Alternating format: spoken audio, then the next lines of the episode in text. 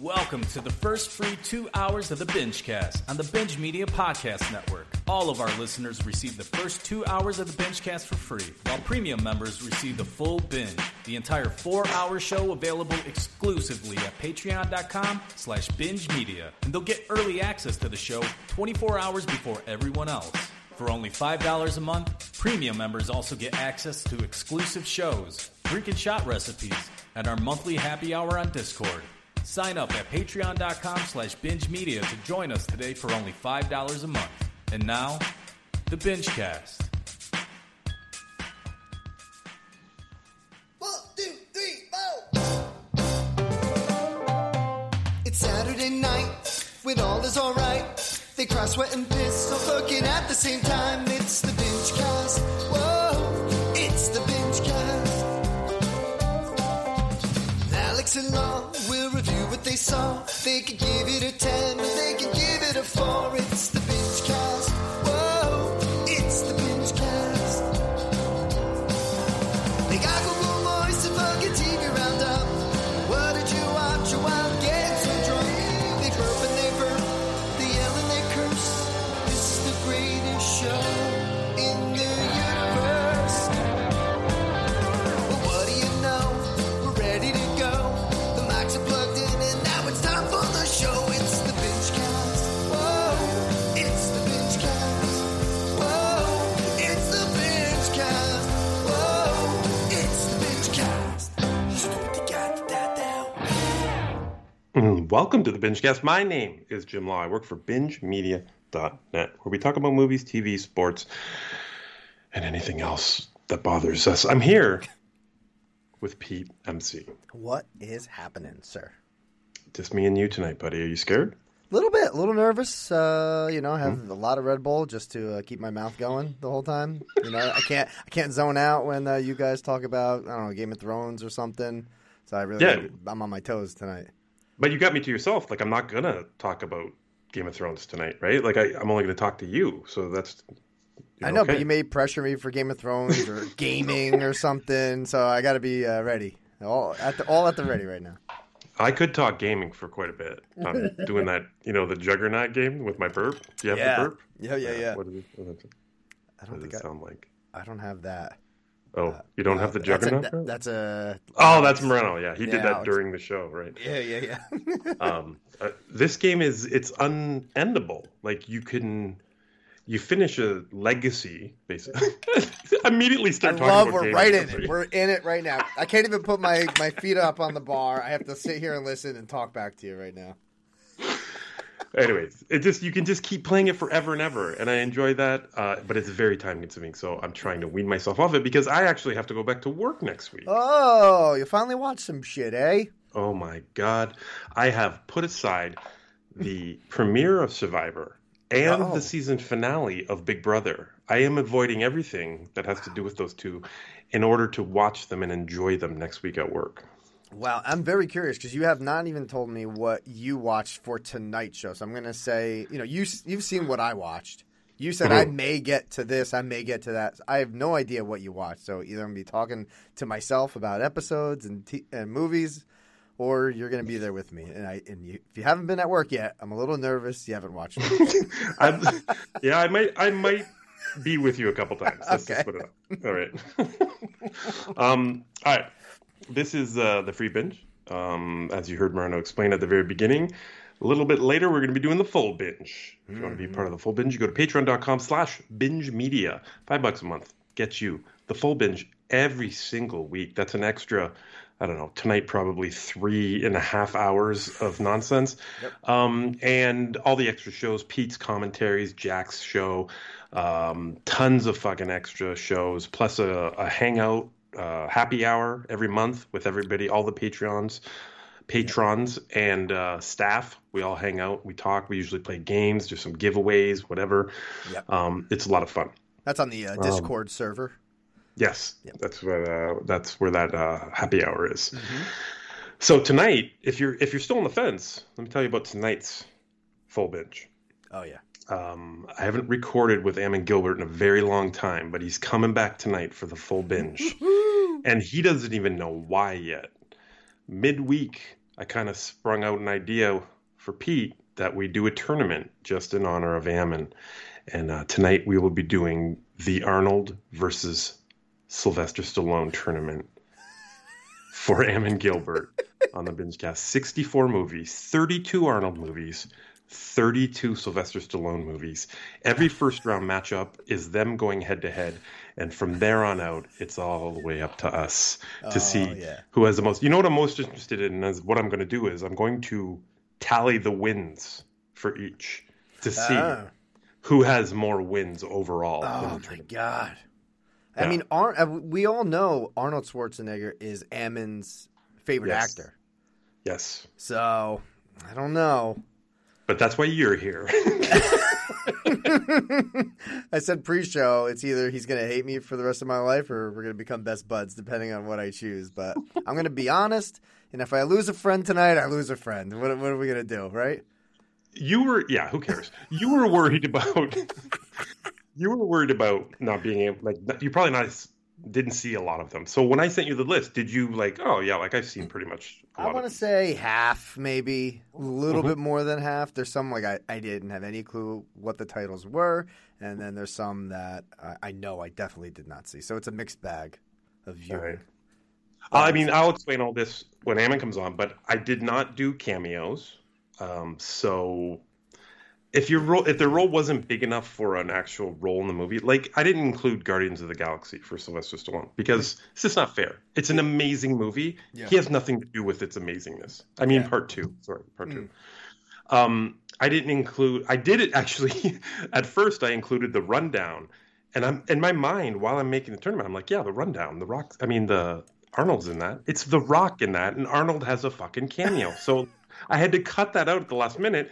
And Pete already put it in the fucking song. I did. It's in there. So when you guys hear it, you'll have a little douche chill, but not a big deal. It wasn't. So it's okay. Obviously the Expendable movies, you know, default, they're not involved. Escape Plan, default, they're not involved because how do you have both of them in the same movie? You can't do that. True. So they're not in it. So it's going to be interesting. It's going to be fun. I'm looking at it as I was making it. I was kind of like, oh, this might be a little lopsided, but we will see. We will see what happens in the Arnold versus Sly tournament. And as of right now, of you and me recording, Ammon has no idea what he's coming on the show for. He has no idea. He just asked me, do I need to watch anything for tonight? And I said, nope, it's a surprise. Just come and hang out. So he has he's no going to be so excited. Yeah, can't wait. So you'll hear his reaction in the full binge if you are a Patreon subscriber. That's right. I haven't. It was the last time I recorded with him. I think it was a tournament. Didn't we do a horror tournament with him? Did a horror tournament? I don't think we've done the three of us did a commentary. Mm-mm. I think the tournament was last. I think. Yeah, that was last October, right? We did it for Halloween. Yeah, that's got to be it. Cocksucker. All right, I'm gonna blast him. Oh jeez. Okay. All right. But we, like as Pete said, he's got a lot of stuff to get through that he watched. So we're going to get right to voicemail, and we're going to cover 2 weeks of voicemail all here on the free binge. That is 11 fucking voicemails. Let's do this, Pete. They receive these emails that make fucking no sense. Lost pissing his pants as they're read on the cast. Wrong punctuations and shitty translations. Cheers to you, Google. Your service sucks ass. Google Voice. Stop your fucking with the BingeCast boys. Jim Law tweets pictures of his children's toys. Fuck yourself, Google Voice. Oh. Right. 708-406-9546. Woo, baby. That is the voicemail number for BingeMedia.net. Can you still hear? Let's see if you can hear my sounders. Let's see. No. Oh, yes. Yes. Oh, okay. Yes. So do you hear this one? Yep. Did you hear this one? You're speaking my language, my friend. Do you hear this one? Yes. Yes.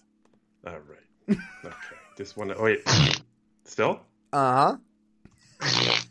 Yep. Yes. Well, and a good day to you as well. Let's try this one.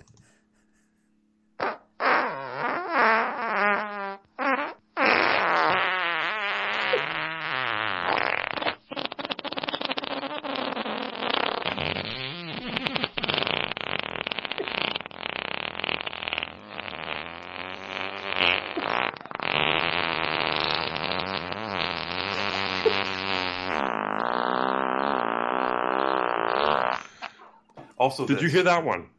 Was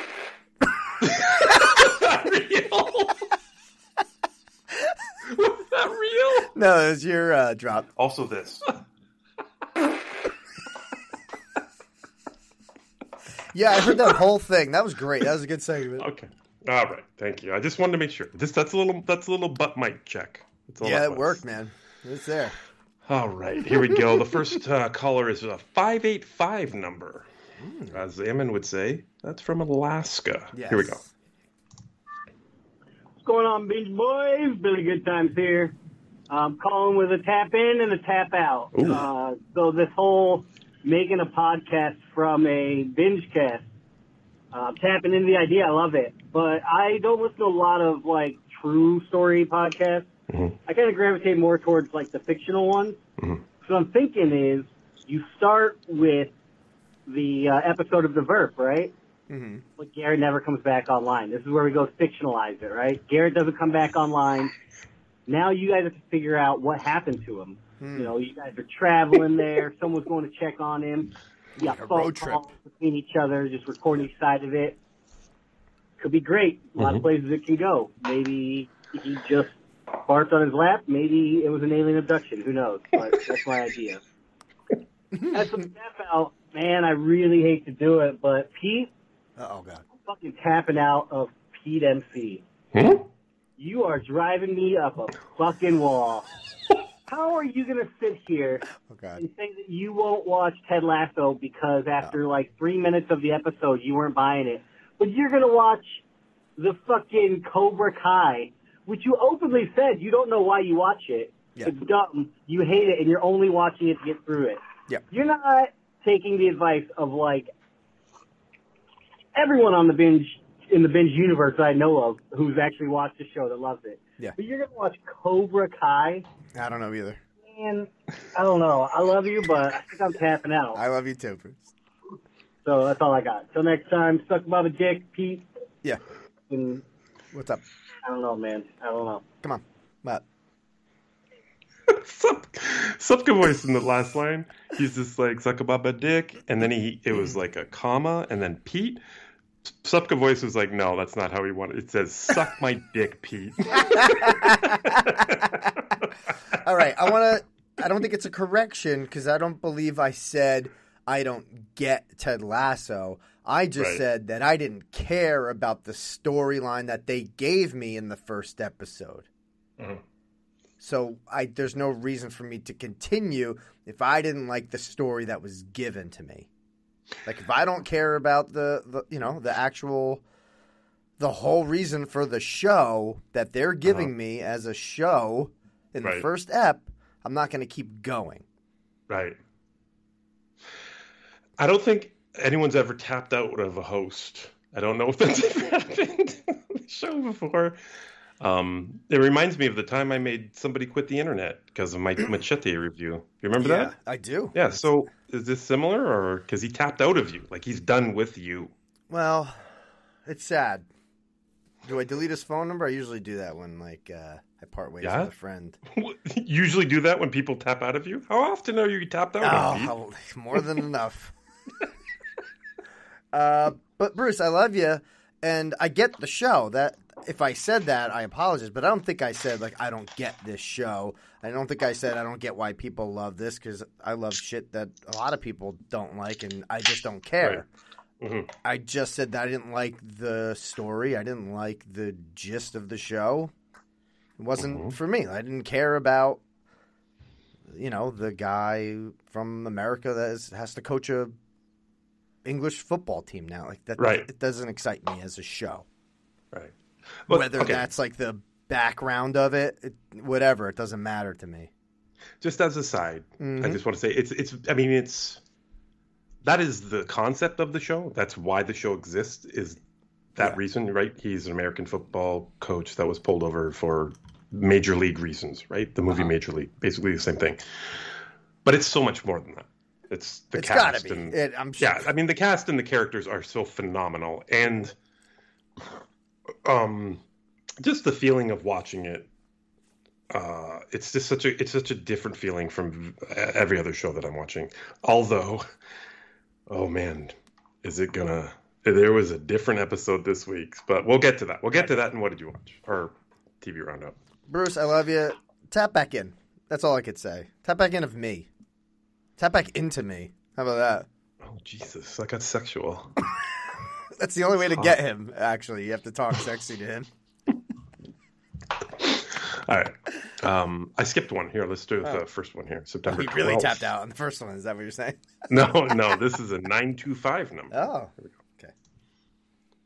Woohoo! Eagles, baby! Fly, Eagles, fly. Undefeated. Woohoo! NFC East. Division leader. Week one.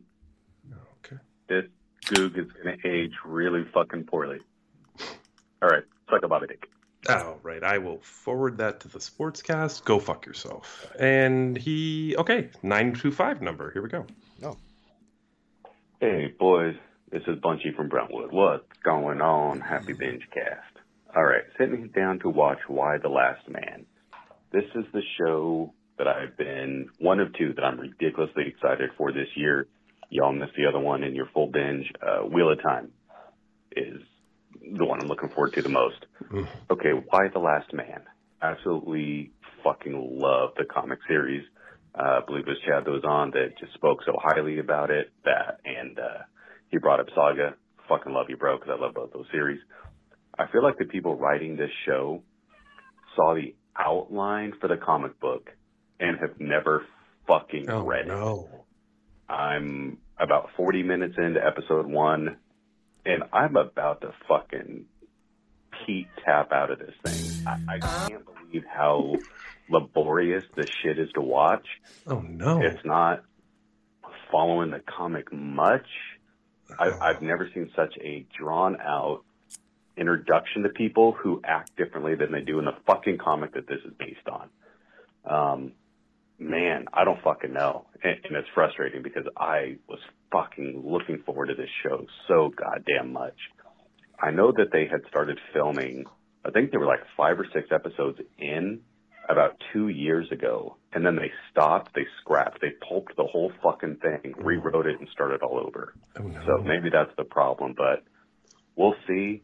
Yeah, I've not been this disappointed. Since I missed Palooza, so we'll see. I'm worried Wheel of Time is gonna fuck me the same way, but we'll find out. Other than that, what else are you watching this week that maybe it can pull me into? You know what? Game of Thrones. I'm halfway through season 5. Fucking love it. This Game of Thrones thing is gonna catch on. I promise. All right, talk to you later. It's like a bummy dick.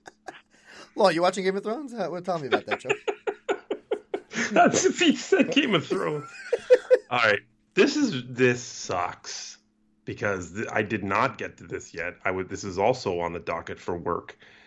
And now, hearing this, I am so not excited about it. Well, I started it, Lon, and we'll talk about that in the roundup. All right, great. I need – this is good. This is perfect because the views from a guy that loved the comic, and obviously you never read the comic, right? Correct. And the views from a guy that is just watching it as a show. So I'm very interested. Okay. All right, here we go.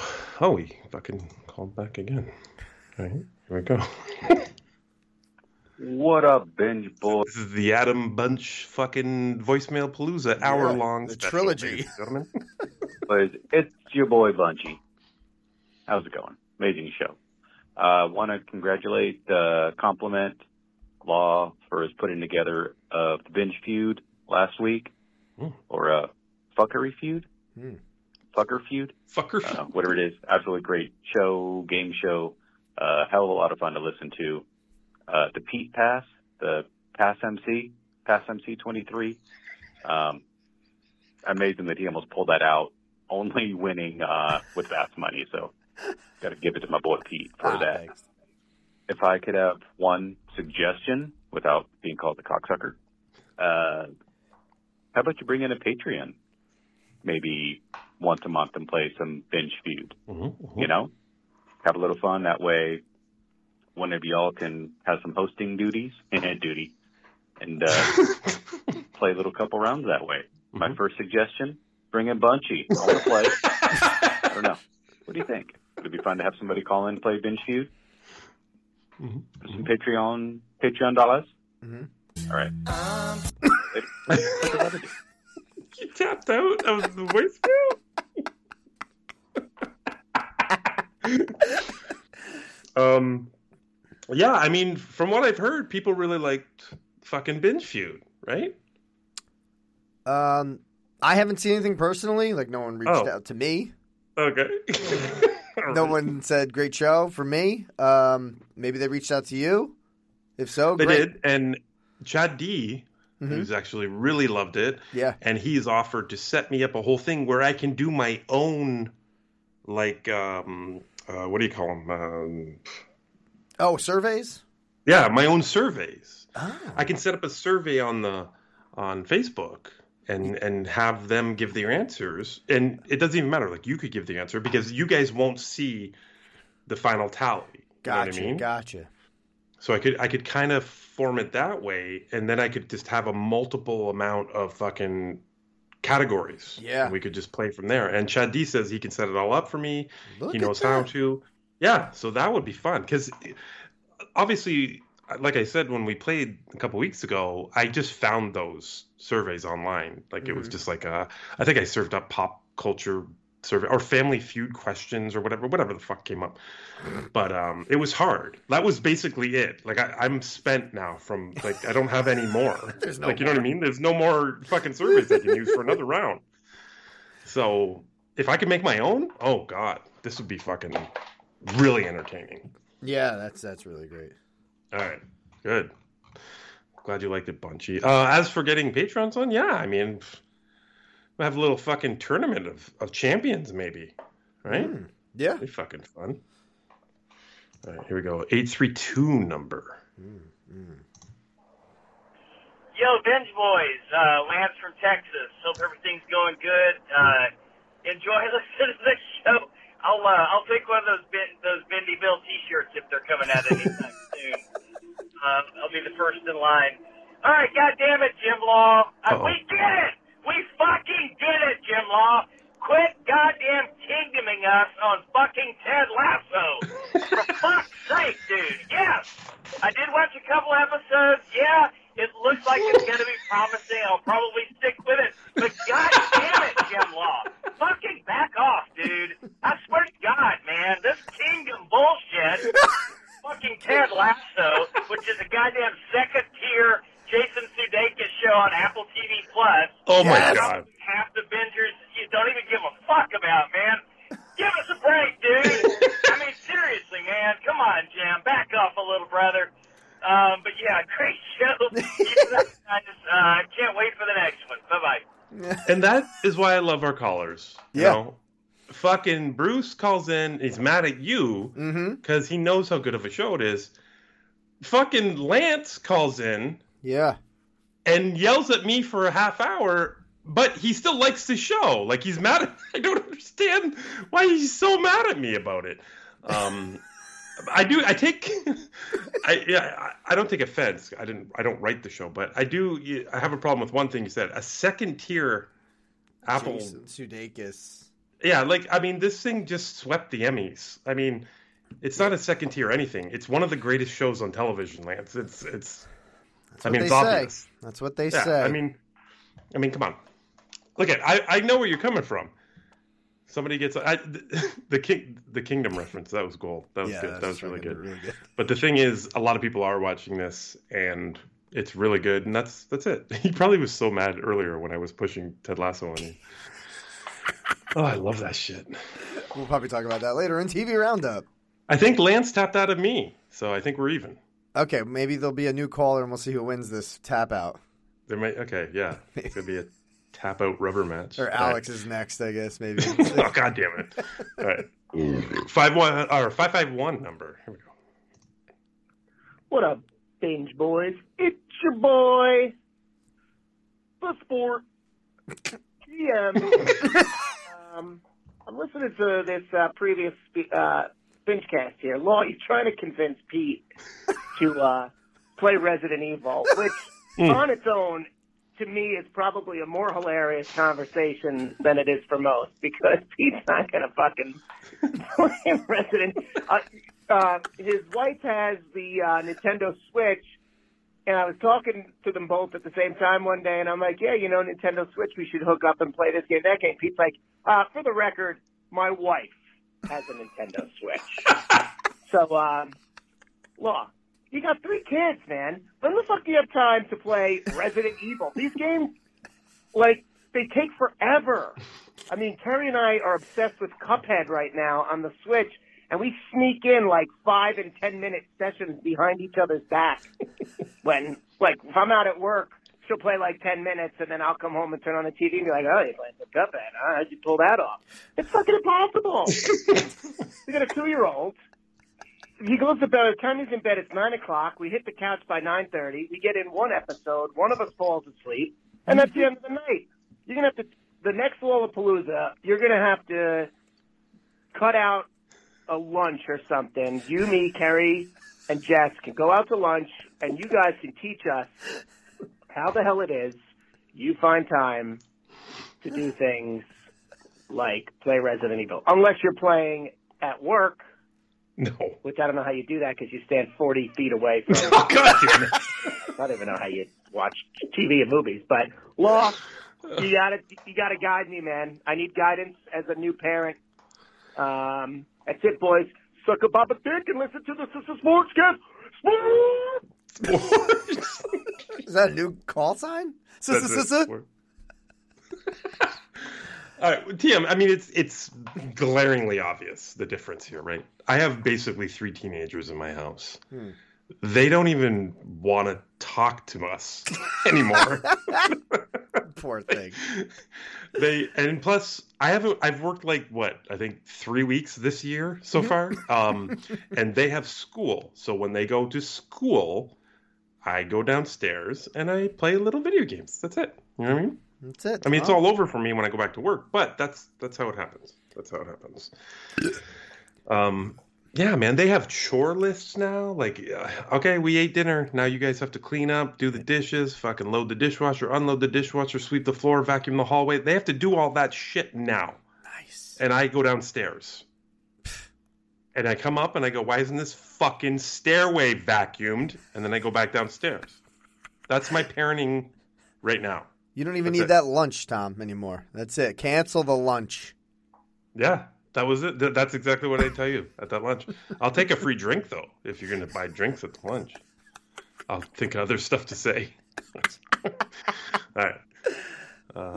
Fucking Bunchy called back. Oh, you know? Maybe tap back in. Oh, no, that's not the one. Binge boys, what's going on? It's Bunchy. First, sorry for what is going to be a fucking Google Voice Palooza after you bitches took last week off. So this is probably like voicemail 35 or shit. Hey, we can joke about this. Don't get meta on us. Don't break the fourth wall, Bunchy. It's not funny. All right. Hope everybody had a great week. Moreno, happy fucking anniversary, man. Congratulations. That is awesome. Pete, fucking love the commentaries and all the extra shit, dude. So thank you. That Goodfellas commentary was fucking money. I've only seen that movie 2, maybe 2.5 times. Saw it for the first time last year, and clearly I need to watch that shit a bit more.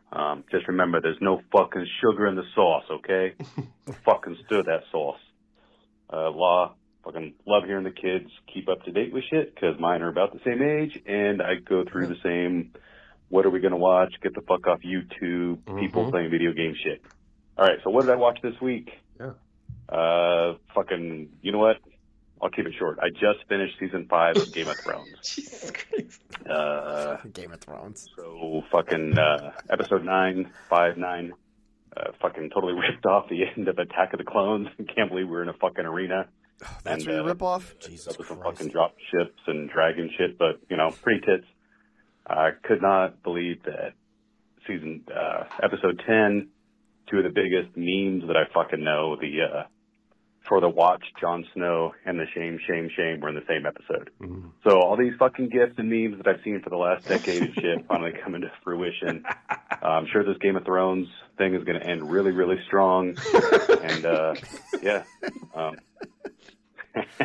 I know it doesn't, but having a good time. It is my first time watch, so I'm seeing all this shit for the first time. Glad that I ignored it. I don't know if you boys have ever talked about this Game of Thrones thing, but some people might want to get on it. All right. And also, Malignant. Had a really good time with it. I know not everybody did. The twist was a slight change on what I thought was going to happen. I thought Gabriel was going to be excised, grown in a lab. So it was silly. It was dumb, but it was fun. Let's say the shots, colors, music is what held my attention. But good movie for anybody that wants to watch it at home for free on HBO Max. All right. Enjoy the show. Have a great time. Suck up by the titty.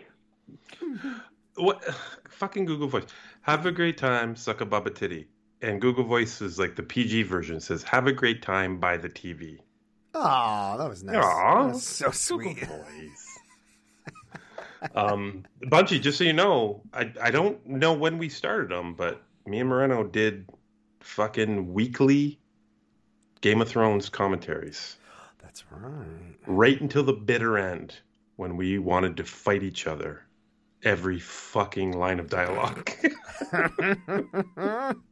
It got ugly, and we got ugly too. They're pretty fun. So if you want to search those on BingeMedia.net, they're there somewhere. All right. Nice. Oh, this is a 1250 number. This is long distance? Oh, my God. What? Is this a new caller? Stop it. Keith from British Columbia? Stop. Come on. Hang up now. Oh, I'm so excited. I just started sweating right away. Like, I'm sweating right now. Oh, I take my shirt off. Hold on. Put your Bendy Bill shirt on. Your Bendy Bill tank. All right, here we go. Let's go. Oh, hi. Calling into the Binge Cast. It's Keith from British Columbia. I actually wanted to call in just to tell you guys you should check out Squid Game. It's a new series on Netflix. Is this like a fucking ad? Like, is this guy... Does this guy work for Squid Game? All right, let's hear him out. I'm looking up Squid Game. Yeah, yeah. I'm going to look it up in the meantime. Okay. All right. Might be checking it out already. I don't know. You might have heard the buzz. I don't know if there is buzz. Anyway, wanted to talk to you about it. It's in the style of a battle royale, but it's children's games, basically. I don't want to give too much away from the plot, but it's really good. The second episode is where you get sort of backstory and stuff, so you might have to stick it out through the second episode. But in the first episode, you get all action. You're going to see what the most of the series is going to be like. And just one more thing I wanted to talk about with it is the numbers are going to drive you crazy. It's money, because it's a game for money. Mm-hmm. And it's in South Korean won. Oh. So won does not translate easily to U.S. dollars. But I'm going to tell you this, so you know. 1,000,000 won equals 850 U.S. dollars. Okay. Use that throughout the series to try and figure out how much money they're talking about. Okay? You're going to like it. It's really violent. It's really cool. Oh, nice. The character details are great. It's not, you know, it has stuff in it that's more detailed than you would ever expect for a battle royale type scenario. And that's all I'm going to say. Try to go in as unflawed as you can. Thanks for taking my call. All right. The first thing I'm going to do is I'm going to look deep into fucking Squid Game and look for a guy that works for it called Keith. Okay. Well, so far I have not come across any Keiths. Here's the most interesting thing about this voicemail. He said Juan. Back in, like, two sentences back and back, right? Right after one another. South Korean won. Yeah. And then he said, so won doesn't translate easily into U.S. dollars. Okay.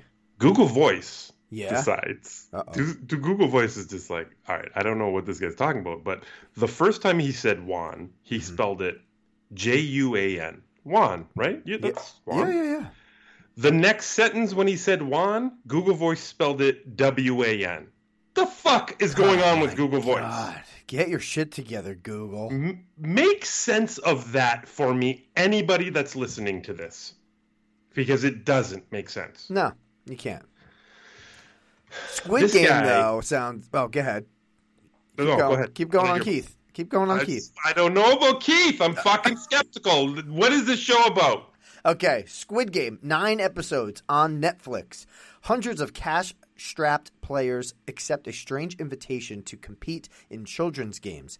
Inside, a tempting prize awaits with deadly high stakes. A survival game that has a whopping $40 million prize at stake. Now, $40 million won is different than, you know, our, you know, the conversion. Right. It's 40 times 850, Pete. I learned that just now. Equals the math number that it would be. So is it – it's not real, right? Because he said it's really violent and like Battle Royale. It's not so – this is fictional, right? Yeah. Okay. Well, it sounds interesting. It's got an 8.3 on IMDb. Oh, my. He did his job. I'm going to watch it. Yeah, this looks pretty cool. If it's like Battle Royale shit and it's children's games, like it could be like hopscotch and then you fucking land on a 7, you chop your ankle off or something. Like I'm game for that. All right. I'm going to check this out, Keith. I don't know about you, Keith. I don't know what your game is. But I'm going to check out. Leave Keith alone. I'm not happy. He didn't there's no references that he has ever listened to this show before. It seems like a fucking free advertisement. That annoys me. I checked the cast and crew and there was no one named Keith. It's a fake name, Pete. Well, maybe he converted his name from Juan to British Columbia, and his name turned out to be Keith. Like, he converted it to Keith. I don't want this to start being a thing. I'm okay with this because this sounds interesting. Keith did a good job. But fuck Keith if you've never listened to the BingeCast before. How do you know? I don't know. Oh. That's what's bothering me. He didn't say fucking Baba Dick at the end or anything. He doesn't know what's going on. Now it's all right. Keith, hold on.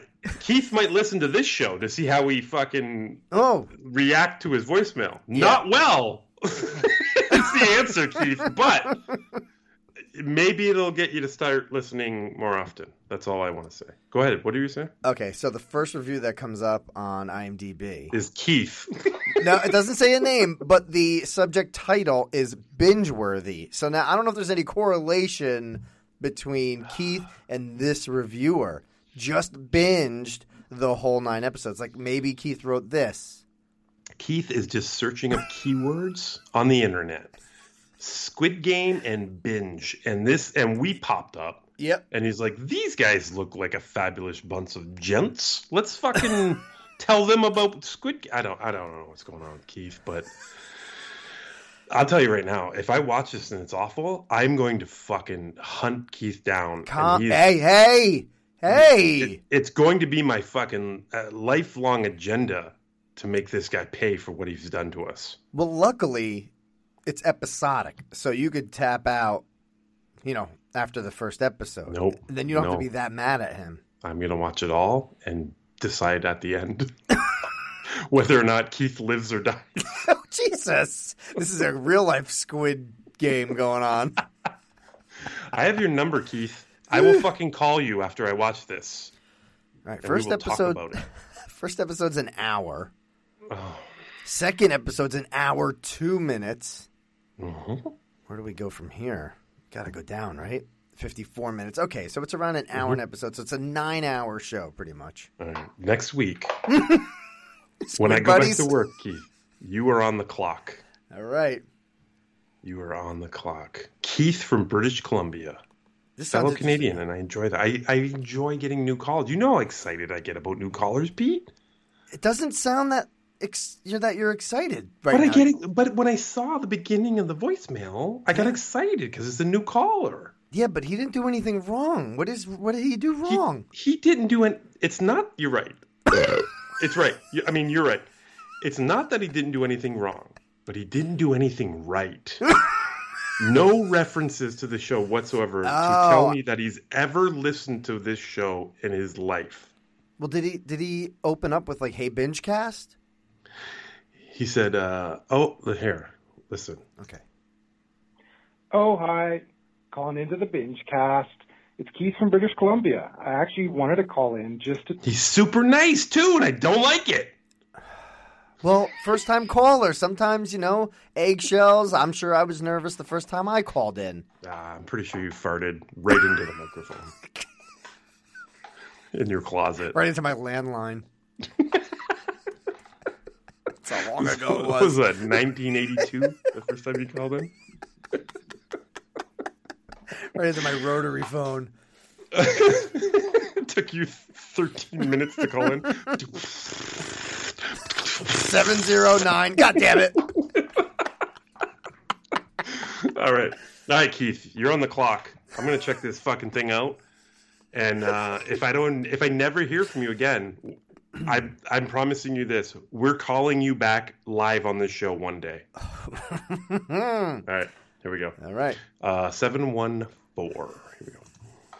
What's up, Bill Weed? This is Abel. Wanted to chime in. Oh, my God. Abel? Abel. I haven't heard from this guy in decades. Wow. Well, maybe a decade. Yeah. Abel's the guy. I met this guy at Comic-Con. Oh, nice. Times. Yeah, yeah. He was fucking great. He came to the bar, hung out with us. Joe Blow. Oh. And he bought me a fucking beer. And if you buy me a beer, that's Keith, just listen my up, buddy. Keith. Listen up. Yeah. If you buy me a beer, we're buds for life. There you go. All right. Sorry.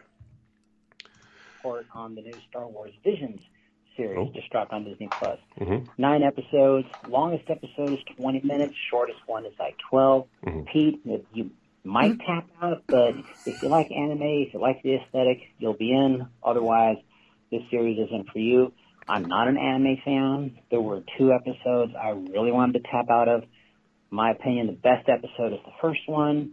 There was 1 or 2 episodes that were pretty good. The rest of them, I give them, you know, like a 4 or 5. Episode 3, I really fucking hated. Some of it is aesthetics.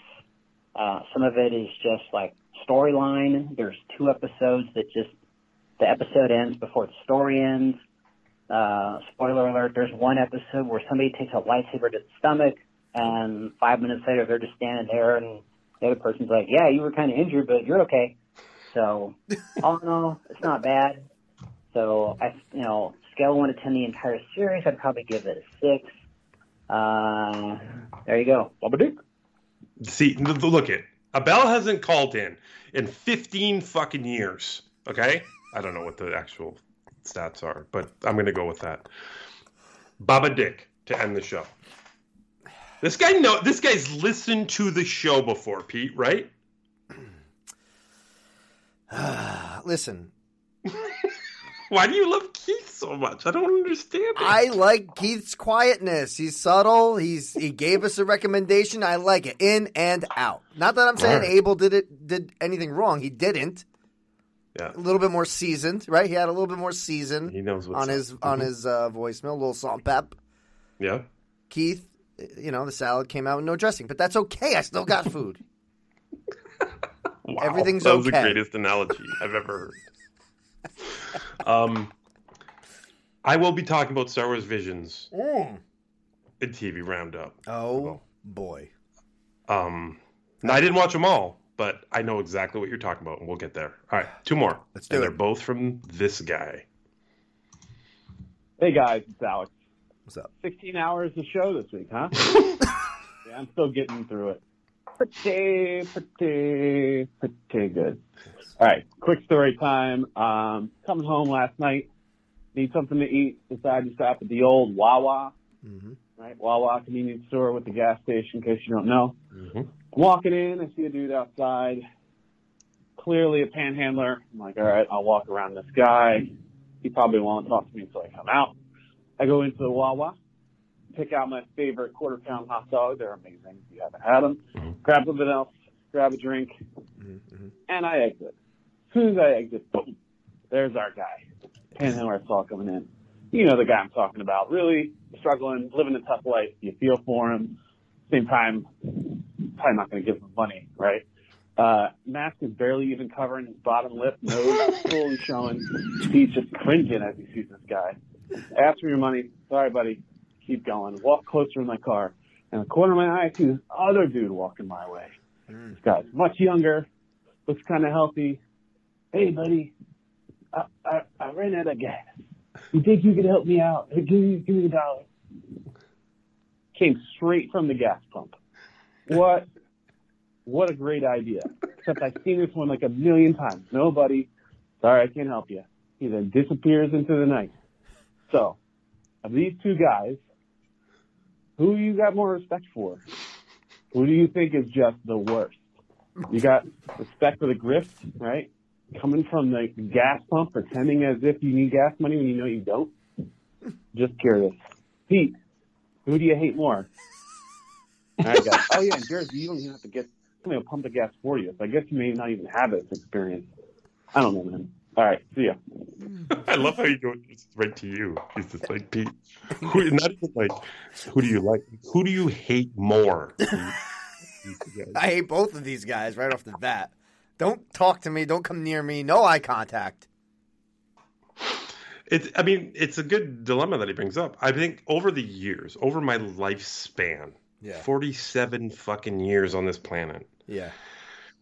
Who have I given more money to? The guy just sitting there not doing anything, or the guy that's got a fucking dealio? You know, the guy that's got a fucking problem. Yeah. And it's guaranteed. And I don't often do it, but it's guaranteed I've given money more to the guy that's got a fucking story. Oh. He's got a problem. Yep, absolutely. I'm going the opposite. Here's the thing. Talk to me. I'm much like Pete. I'm like you. I don't want to talk to anybody when I go out. I have headphones in my car just for me having to go somewhere. I take my headphones out. Sometimes I don't even plug them into my phone. Yeah. I just have my headphones in. Yeah, yeah. Okay, so that's just to not talk to people. So when somebody comes up to me, approaches me. Yeah. And I know I can get out of this by giving him the change in my pocket, I will do that. If I'm just walking by a guy sitting on the side of the thing, that conversation's over by the time I pass him. Hmm. You got anything from him? No, I'm sorry. And I'm done. Yeah, yeah. This guy that has approached me, he's making me feel bad about all types of shit, right? Oh, I don't believe any of it. I know what you're talking about, Alex. I don't believe any of this shit. But if this money in my pocket, this change, this fucking loony or toonie, this is a Canadian thing, sorry. Juan? If this wand will get me out of this conversation quicker, yeah. I will gladly hand it to you so that you will leave me alone and I can go about my day. Yeah, yeah, so yeah. Easily, it's the guy that fucking approaches me that gets more money.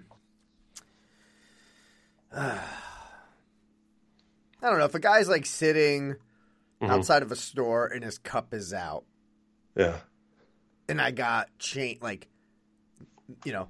the change, not dollar bills change, like the change, quarters, nickels, dimes. And I have like that left over from the stuff that I bought. I'll just throw it in the cup. So I feel like I'm just giving it more to the guy who doesn't say anything to me, that has this cup out. Whether it's just the guy having his coffee, I'll just throw it in his fucking coffee by mistake. Yeah. He's drinking it. He's a victim. You dick. 50, don't spend it all in one place and you fucking ruin his coffee. He's got to use it to buy another coffee. Oh, sorry, bro. Have you ever given money to a performer or so? Like, I'm sure around you there's this doesn't happen a lot where I am, but is there a lot of performers doing shit? Like music or whatever. Yeah, I have. A lot of that shit. You have. Yeah, I can see that. I can appreciate. They're doing stuff. There's this one thing in Toronto that I see a lot of. I haven't been in Toronto in a while, but when I used to go all the time, these people that have fucking puppies, little dogs with them. Yeah. And the dogs just look fucking decimated. Oh, God. That's heartbreaking to me. Uh-huh. And I hate giving them money because when I do, I want it to go like, and their sign will say something like, I need to buy dog food. This fucking guy isn't buying dog food. Yeah, you're right. And it kills me. And I've given them money before because these poor dogs, they're so docile, right? They're just laying there in the hot fucking sidewalk. They're not doing it. And I'm like, oh my God, please take care of this dog. Meanwhile, this guy's going to buy fucking whatever he's going to buy. He's not going to fucking do anything because he wants that dog to look like it's almost near death. Exactly. That's how he's getting that. Ah, fucking cocksuckers. Yeah. Right. It's also the mood. It's also the mood you're in, too. Oh, absolutely. That's like half of it. That's like half. Yeah. Half the battle is how good am I feeling today? Absolutely. We were in Chicago. I was like, this is like way before, any podcast shenanigans, but I was in Chicago with one of my buddies, and we gave a guy a loonie, right? Like that's $1 bill in Canada. Like we don't have $1 bills. We don't have $2 bills. We have loonies and toonies. Yeah. And we gave him a loonie. And it, that's a lot more than I'm going to fucking give anybody, but we were just so overwhelmed in Chicago. Yeah. And he looked at us. He's like, what the fuck is this shit? I was just like, oh, my God. Okay, we're done doing it. We're never giving anybody money again. Okay, bye. Poor bastard. All right, last one. Here we go. Part 2. Your reward for a long, great, amazing show this week is the second call. All right, so it's Alex again. Here's my situation for you. Think this one through. You are at a house, at a fleet, at a hotel, wherever you want to be. You could be on, I don't know, spaceship, Millennium Falcon, and you have a hot tub, right? Yeah. You and a hot tub. Jim Law and a hot tub. Rhino and a hot tub. Whoever it might be. You got a hot tub. You can put 2 people in that hot tub with you. Has to be 2. Can't be 1. I know exactly where Jim is going with this one. Oh, I know who it's going to be. We need Phoebe Cates in the hot tub. 2 people in the hot tub. You got a couple hours hanging out. Who's it going to be? What are you going to do? Is it a time machine? Is it in the mountain somewhere? All right, guys. See ya. Oh, okay. He fucked that up at the end, saying it's a time machine. Like, I like the scenario of just 2 people. I did have some questions. Like, did they have, like, obviously they're alive, right? Like, 2 people right now, right? So let's change what he's saying. I don't like his time machine thing at the end. He's saying it could be any type of hot tub. Like it could be up in the mountains. It could be a time machine. It could be here. It could be there type thing. All right. Well, the time machine thing is a whole different answer. I mean, I'm going to bring 2 people in a hot tub and I have a time machine? Well, that changes my answer. Yeah. All right. So let's just stick with this. And I'm way more interested in your answer than mine. I mean, I don't even know where I'm going with this yet. Is this like a reality game or is this like movie TV characters? Because he wasn't specifying anything. No, I think he's just saying, okay, so let's make our own stipulations. Okay, because obviously I'm bringing my wife with me into the hot tub. Oh, see, Peter, you're ruining the game. Well, that's why I'm asking. What am I going to say? You've been in a hot tub with your wife. All right. I haven't been in a hot tub with you. No. So you're going to bring me? Yeah, you can come. No, listen. Okay, listen. This is like you can sit on this bench and have a conversation with one person. Who would it be? And a lot of people say your grandpa or your great grandma, or whatever. I get that, but this is a fucking movie and TV podcast. Okay. Right? Yeah. I'm not saying characters. I'm saying real life people. Yeah. Right? I feel like. I feel like I know where you're going to go with this. I got mine already. I just thought of mine. Okay. All right. Here we go. Sitting in a hot tub. Yeah. And he gets a chance to bring 2 people in this hot tub with him. Yeah. Well, who knows how long? Alex didn't. Exactly. You don't know how long. Yeah. But whatever. Okay. So, Pete, who's going in this hot tub with you? These are 2 very important guys in my life. Okay. And never met these 2. Mm-hmm. But they mean a lot to me. And they can't go anywhere once they're in this hot. They have committed to declothing, putting on some bottom short pants, getting in there and sitting there with me. I'm going to have whatever alcohol they want, and I'm going to fucking ask them a bazillion questions, and they got nowhere to go. It's going to be me, Mark Hamill, and Harrison Ford in a hot. Oh, my God. I love that you went through all those stipulations because you know Harrison Ford's going to 2 seconds. In the hot tub. He's going to be fucking out of there. I'm going to fucking deplane his plane or whatever. I honestly, as soon as he asked the question, and I didn't think about anything else except that who you were going to pick, and I thought it was going to be J.J. Abrams and Jon Favreau. That's like round two. That's the second night. That's the second night of the weekend right there. They're flying in tomorrow. Tonight is Harrison Ford and Mark Hamill. I mean, come on. You're going to get, for me, you know, in my dream, I'm going to get every Star Wars nugget question answered that night. Right. I don't want George Lucas. He's just going to be like, I don't know. No. You know, I would have done that. George Herbings. Fuck. All right. Jim Law. Oh, he nailed it. Phoebe Cates, and I would just make her do the Fast Out of Ridgemont High fucking scene over and over again. Okay, who's the other person? Salma Hayek. It's not even close. Okay, TV Roundup? Let's do TV Roundup. All right, here we go. What am I playing?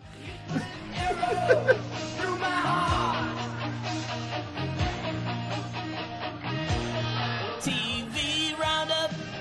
Hello, we're breaking down. Time. Nope.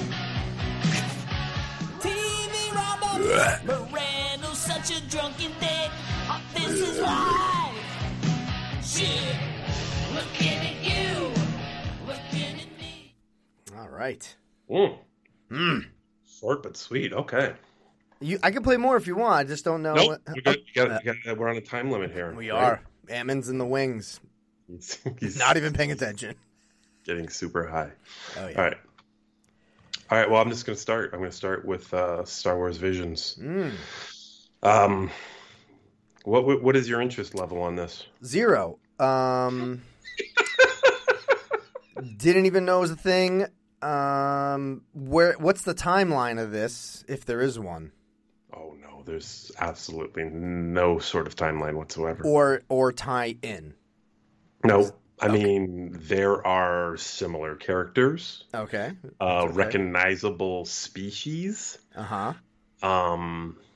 Actually, there are actual characters from it. Okay. Like, I think one of the episodes had Jabba and Boba. Okay. But it was just, it's just how it's presented now. Abel said the first episode was the best, and no one's ever said anything more true in their lives. TJ and I were kind of excited about this. As soon as they all dropped, by the way, this is weird because it's a Disney Plus show, right? Uh-huh. Disney Plus is usually week by week, all the time, every single show, like Mandalorian. Fucking all the fucking the What Ifs, right?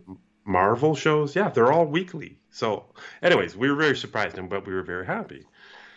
So we threw on this first episode, and my fucking God, was it amazing. Really?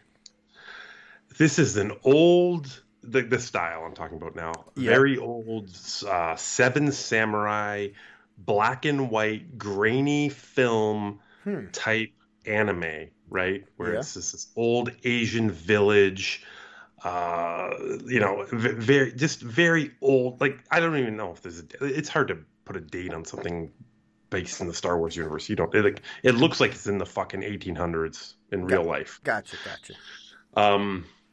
About this stranger that wanders into a town. Mm-hmm. After he arrives, basically the Empire comes to this town to take it over, to collect their tax, to tell everybody that they're under control of the Empire. Mm-hmm. And this stranger has different plans, and he starts a war with the Empire in this town, and it's just basically like a giant it's a Sith Lord versus this guy who you don't really know till the very end what his deal is. It was fucking incredible.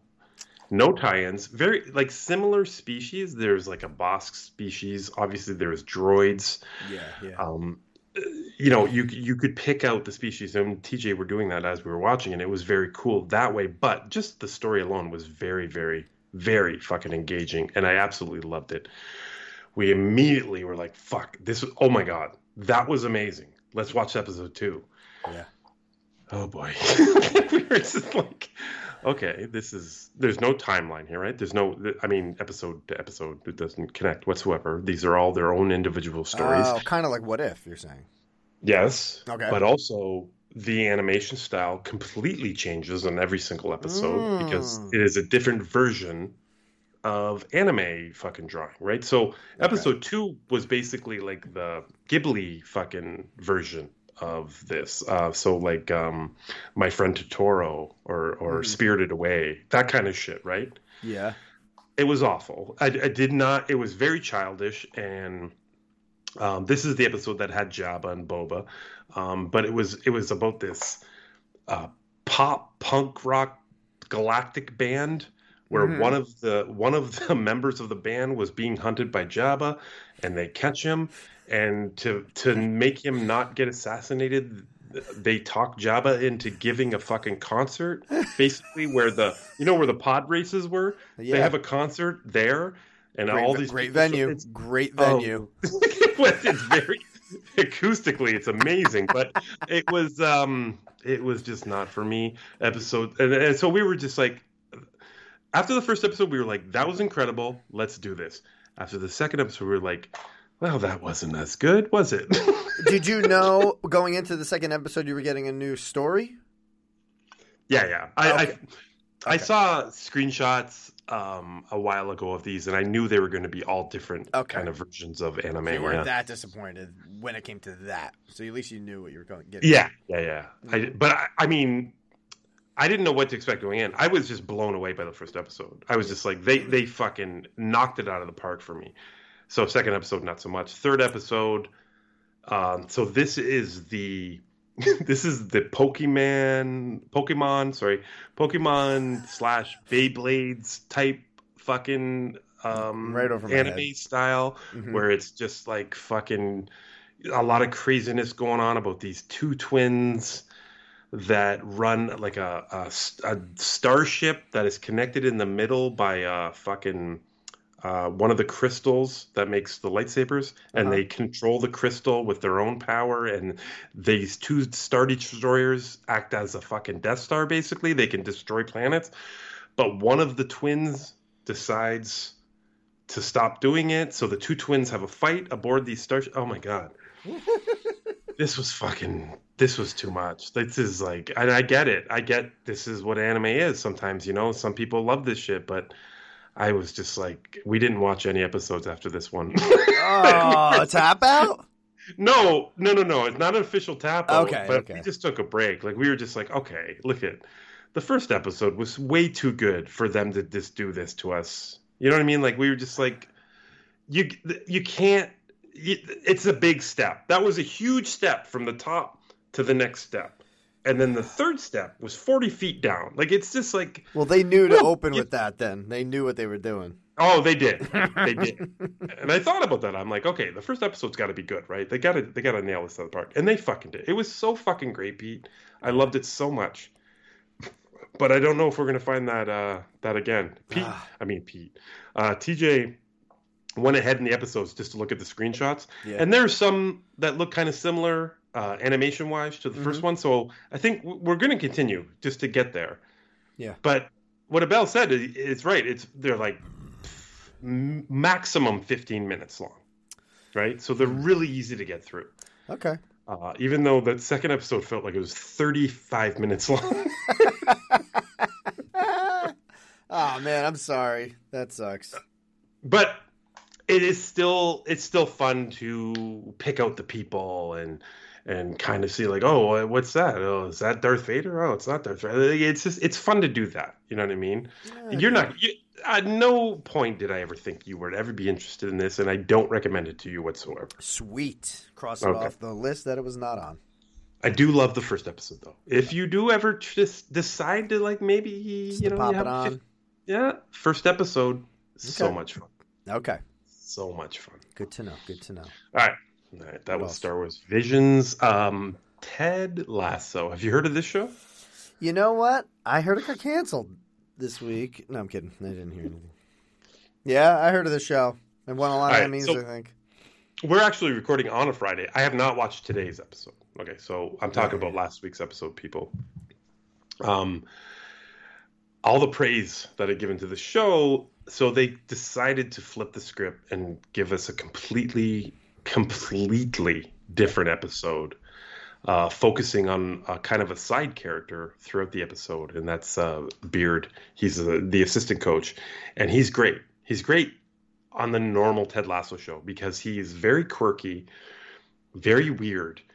Whenever Ted, this is the assistant coach that Ted brought with him from the States. I know. Okay, so he's the only other American with him, and he's awesome. He does all these fucking weird things. He says things like out of the blue that make no sense and they make you laugh.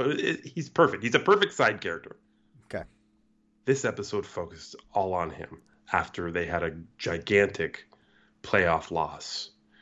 And what he did after that loss, he decided to go out for a few drinks and leave the team. And it is like the worst 90s bad date fucking movie you can ever imagine in your life.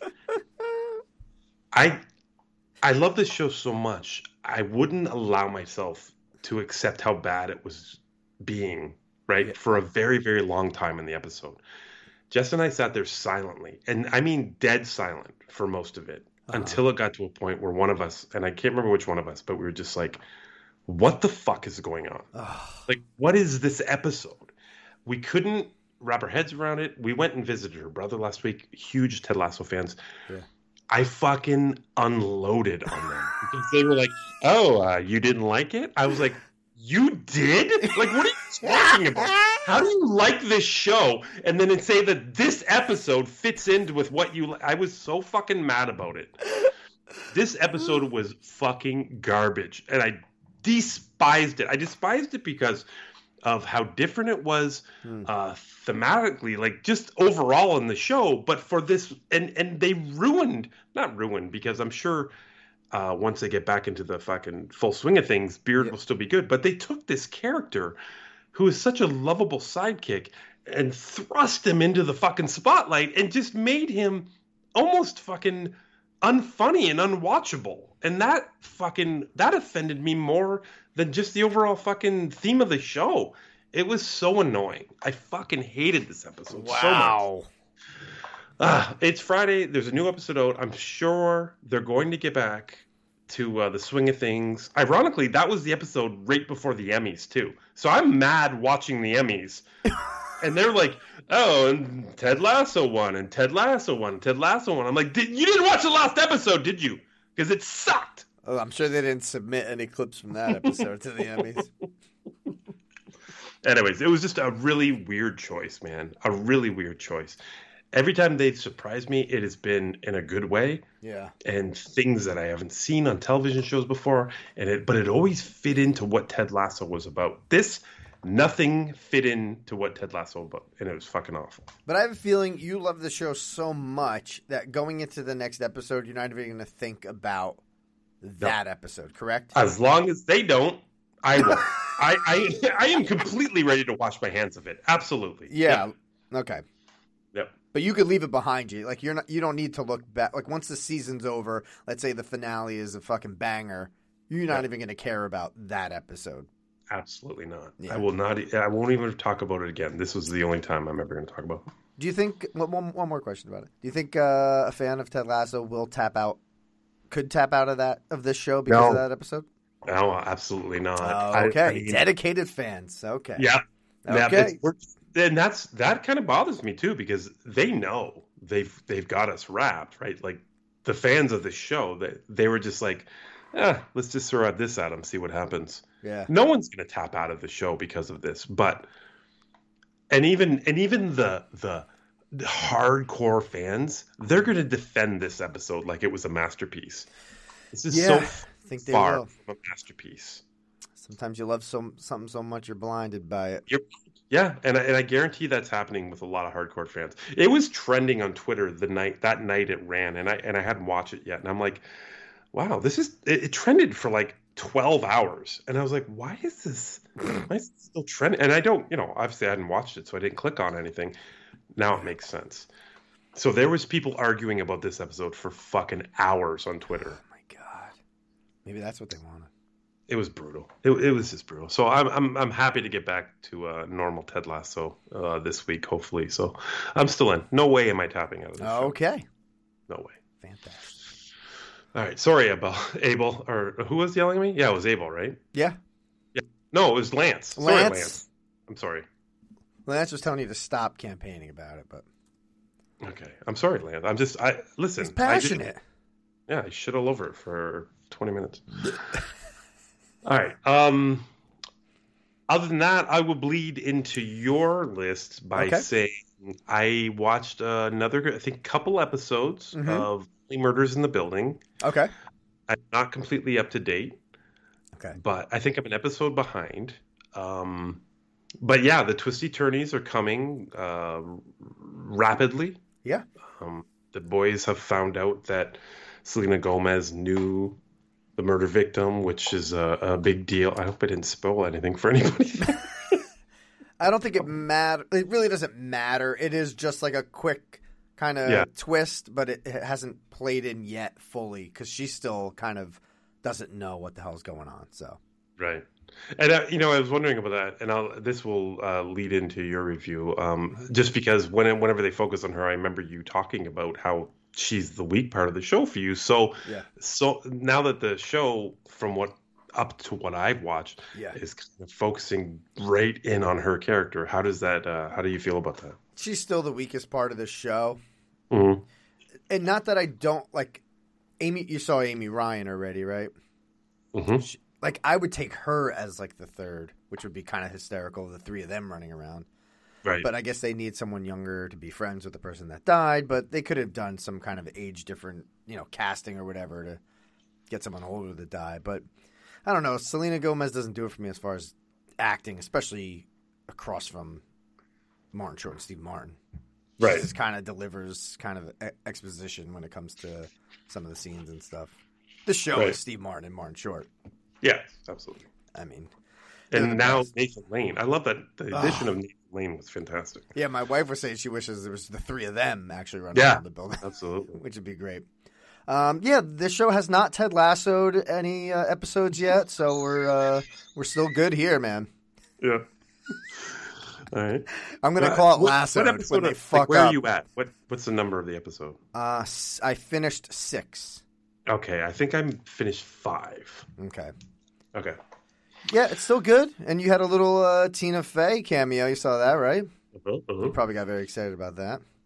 I was very excited the moment she showed up. Yeah, she is anyone listening, the real podcast that they listen to, the serial type podcast. Tina Fey is like the Sarah Koenig.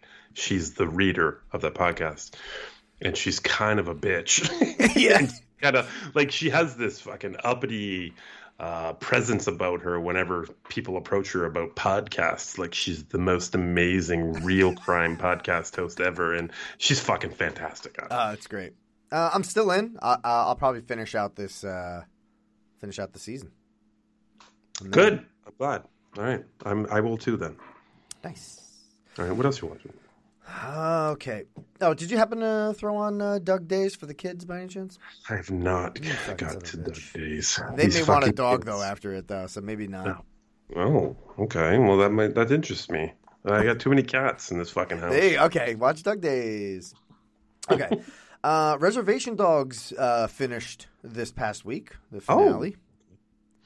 Oh. Right. Yes, 8 episodes total. Episode 7 had a Bill Burr cameo. Oh, nice. He was pretty great in it. Again, I don't know if I could recommend this show to specific people. Only certain people I could probably recommend this show to as far as entertainment value. This was a good show. It did get picked up for a season 2, so I don't know where it's going to leave it. But I think Alex and I kind of figured out what the end game was going to be in season 1 and where these kids are going to actually end up. So... hold on, like it's done, right? I thought it got picked up for a second. No. I'm saying the season's done. Yes. Okay. Were you right? Yeah. Okay. Pretty much. So it wasn't a good cliffhanger or like nothing. No, there wasn't really nothing huge as a cliffhanger. Like if they ended the show here, it could have been done. Mm-hmm. But I still had a great time. It was great because they get all the characters at the end that we've seen throughout the show in this finale, because there's like a tornado watch and they all have to go into a bunker. So they're all kind of just there, which was kind of like a great little finale to see all the characters. So that was pretty great. But I liked it. I liked it a lot. I wouldn't say I loved it, but it was watchable. It's short episodes and, you know, characters are pretty cool. So nice. That's it. All right. Good. They showed up at the did you watch any of the Emmys, by the way? I did not. They had the whole cast gave away an award. Oh, nice. Yeah, which is pretty big, man. Yeah, that's huge. Maybe we'll get more people to watch the show. That's good. Excellent. Right. What We Do in the Shadows. I just finished the fifth episode. Wow. Yeah. What the fuck? Still great. This is a great season. It's hysterical. Kristen Schaal is back in fucking every episode. They need to fucking get rid of her or kill her off. I hate her so much. But still a great show. I totally recommend that. And if you haven't seen the original movie, watch that first, and then definitely watch. Get that back first. On this, but still going strong, having a great time, laughing my balls off. Yes. I'm sorry, I forgot. Yeah. I do have one more thing, and I'll do it at the end. Sorry. Okay. Let's see. Well, maybe is it something we did together? No. Oh, okay. American Crime Story Impeachment. Oh. I just finished episode 3, so I'm still churning along. First episode was the best, then 2 was a little shitty because of Beanie Feldstein wasn't in it too much. I wanted more Beanie and Clinton, and I got a little bit more of that in 3. Okay. But not too much. I want more. They're missing the scenes when they are hanging out together. Maybe this show doesn't have that information, but I don't know if this is like a fictional thing, because all it is like, oh, me and Bill, I haven't seen Bill in 2 weeks. I'm going to go talk to him. And then she goes to talk and be like, I haven't seen you in 2 weeks. It's all like the repercussions of him not seeing her. It's like, I want the shots of them, the scenes hanging out when they're hanging out. And maybe they're doing sexual things. Like, give me the juicy stuff. Right. Well, it seems like I'm just going by like the OJ season. Yeah. I'm pretty sure they didn't have a lot of the information for the scenes that they played out in that show. So why are they holding back here? I don't know. Hmm. Still interested. The Linda Tripp stuff is getting I mean, she's an annoying character, but she's playing it great. The Beanie Feldstein playing Monica Lewinsky. She's fantastic. Clive Owen as Bill Clinton is amazing. I think it's starting to roll now. The ball's rolling. As far as news stories picking up this Bill Clinton, sexual allegations with Paula Jones. That's a character. Yeah. Beanie's kind of getting shoved to the side, and she wants Bill. And I don't know. It's still interesting. I don't know if I can recommend this. I don't know if I love this, but it's interesting to me because I don't know much about this, even though I was born at this time. I was there. Yeah. But I didn't pay attention to fucking this political bullshit. I could care less. Yeah, but do you remember it? Do you remember it? I just remember Bill Clinton possibly was getting head from Monica Lewinsky. Right. And then he came out and said, I did not have sexual – that's like all I remember. I don't remember anything up to that. I don't remember Linda Tripp, her role in this whole thing, nothing. So this is all brand new to me. I got a couple questions. Please. Well, first one is Moreno didn't think he was going to finish this. Are you going to say you should? Or are you going to say, yeah, just don't?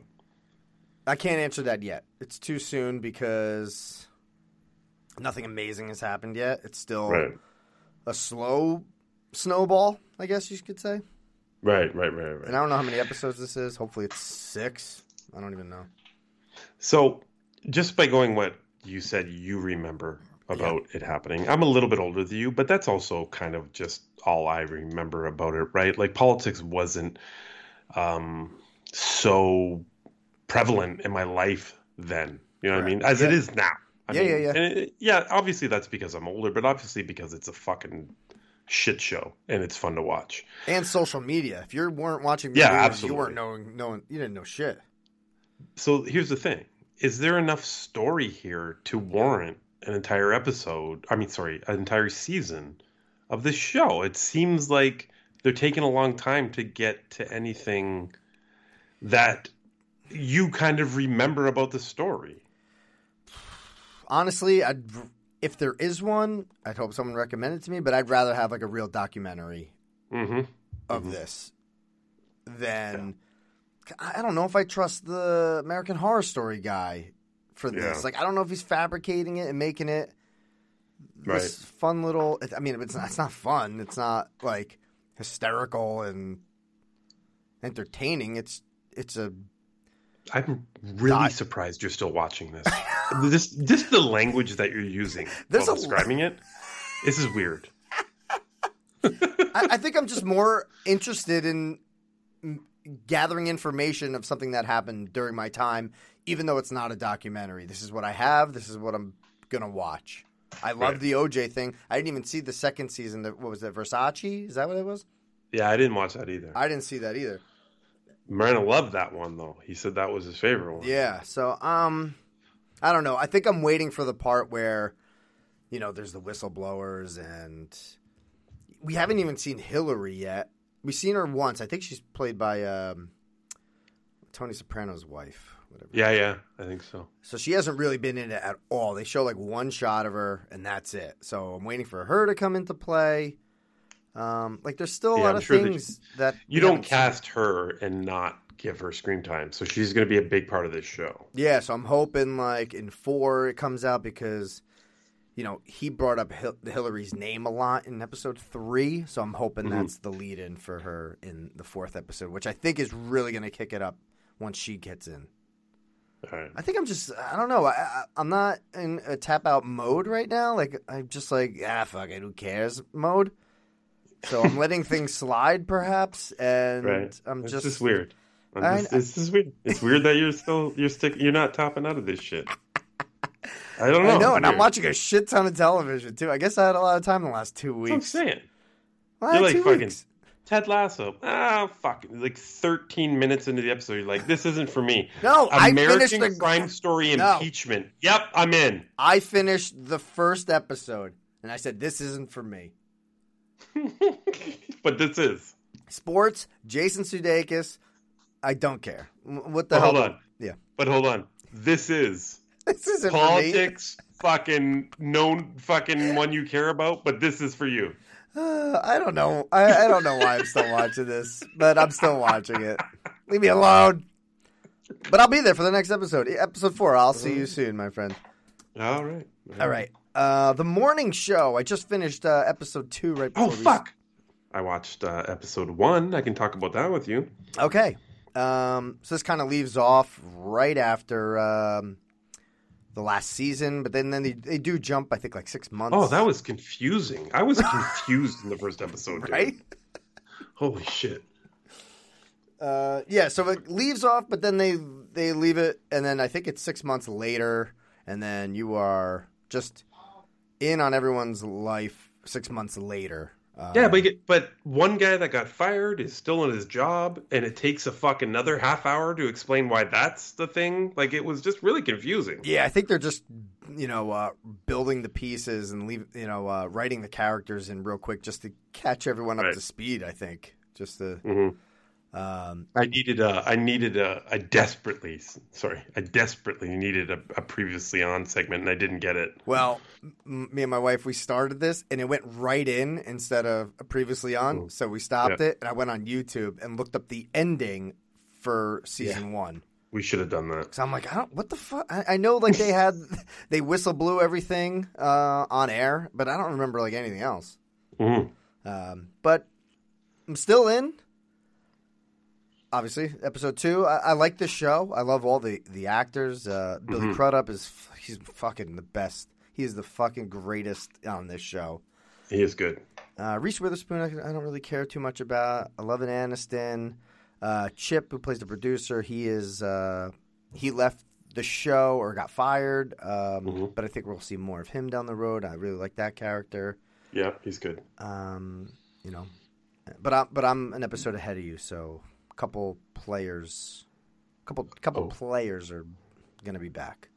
Oh. Okay. Oh. Very interesting. All right. Yeah, but I'm still in. This is what date does this come out? Ooh, I don't know. When did you watch the second episode? Today. Oh, so it might be a Thursday? Wednesday. Yeah, maybe. Yeah. All right. Yeah, I'm definitely into it. Okay. I love the cast. I don't want to spoil anything. Okay. But there's a storyline they're about to hopefully not cover, but they're really they're leaning towards it, and I don't. What's that? Is it like a real life kind of storyline? Yes. Oh. Okay. And I just, we all as people of the world have just lived through this, and I don't want to watch. Oh no! I don't want to watch a fictional version of. Is it an election? No. Worse. Okay. Worse. Oh. Oh no! I don't know what it is. I'll just say it. Coronavirus. Oh, they did hint at that in the first episode, and I said to Jess, I go, "Oh my god, are they gonna do coronavirus?" Because it was very prominent that this was 2020 that they were showing us, and then someone coughed or some shit. Yeah. Yeah, and I turned to Jess like, are they going to do coronavirus? Oh, no. No. Yeah. You don't want to watch a fictional show about this? No. Are you kidding me? I'm hoping it's like a very background, but there's no way they can the way they end the second episode. It is going to be – I think it's going to be the forefront of the show. Oh, my God. That is an interesting choice. Yeah, and I don't really want to. No, I that does not excite me at all. No, and there are some politics. They brought up the old T guy. They brought him up by name? Yeah. Oh, no. I don't know what they're doing here. I'm not watching this show to get real life commentary. I want fake presidents. God damn it. Yeah. Well, we're going to know more in 3. You'll be able to scoot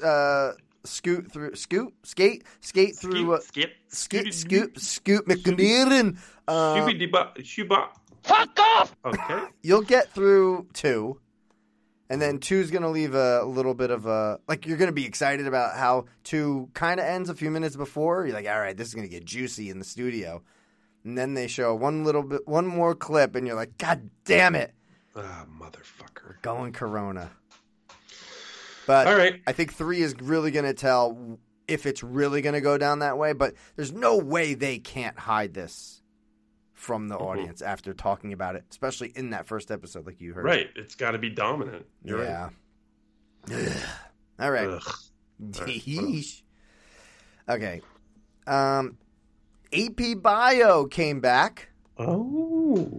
It's not a great show, but like I say, every season, Glenn Howerton from Always Sunny is the fucking greatest. I love him so much. He's hysterical. He's the only reason why I'm there. And a few other actors. But Jim Law, I'm not going to tell you to watch the show because of this. He's only in one episode, but his father shows up.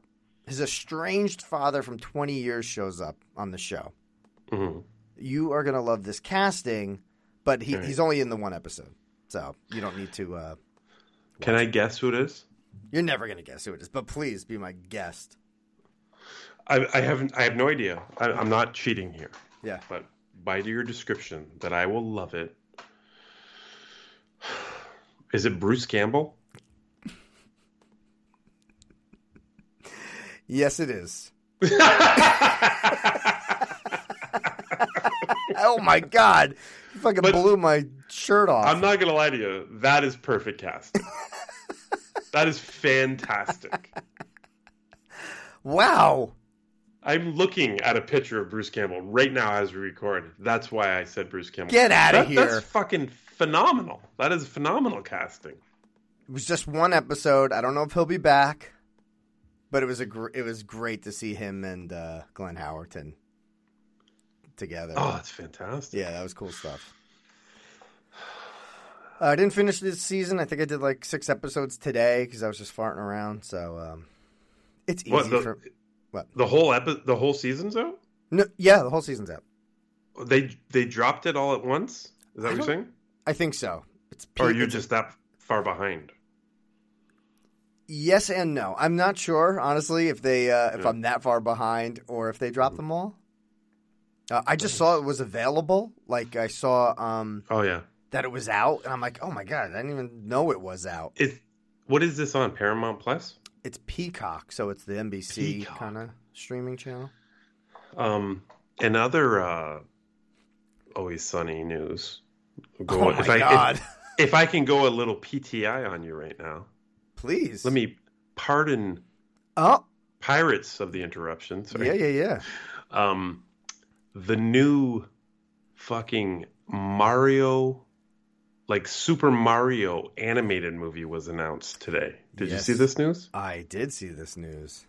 And while Chris Pratt is playing Mario, which my kids fucking lost their shit about, Luigi is being played by fucking Charlie Day. Yes, that is exciting for me. It's going to be phenomenal. Not too thrilled about the Chris Pratt thing. They could have gotten someone else for that. And hold on. As fucking, who's the bad guy? I can't remember his name. Oh, Bowser. Jack Black. Ah, amazing. This is going to be fucking fun as shit. But is Chris Pratt going to be fucking Lego guy in this? Well, no, I mean, he's got to be Mario. I mean, Mario's voice has been established, not only in video games, but there has been animated series. And, you know, you can't just be Lego guy. Emmett as Mario. I don't know if Chris Pratt could do an accent. Oh, it's gonna be fun as fuck. My kids are excited. Yeah, I'm looking forward to seeing that. All right, okay. Sorry, that was my Pirates of the interruption. And the last thing I saw or started was Y The Last Man. Oh my! All right. Okay, before I tell you how far I got. I'll tell you what it's about for the people that don't know. Yes. So apparently it's present day and all men die out of nowhere except for one man. Hence the title, Why the Last Man. I think that's pretty much the story. Yeah. Right? Okay. It's the basis of the whole graphic novel, yeah? Yeah. I have not read the graphic novel. The first time I heard about this was on our Happy Hour Discord where we did our TV fall most anticipated bracket. Right. This was my pick, yeah. Never heard about this. That was the first time. And the synopsis sounded cool to me. Oh, what's going to happen? You know? It sounded very interesting to me.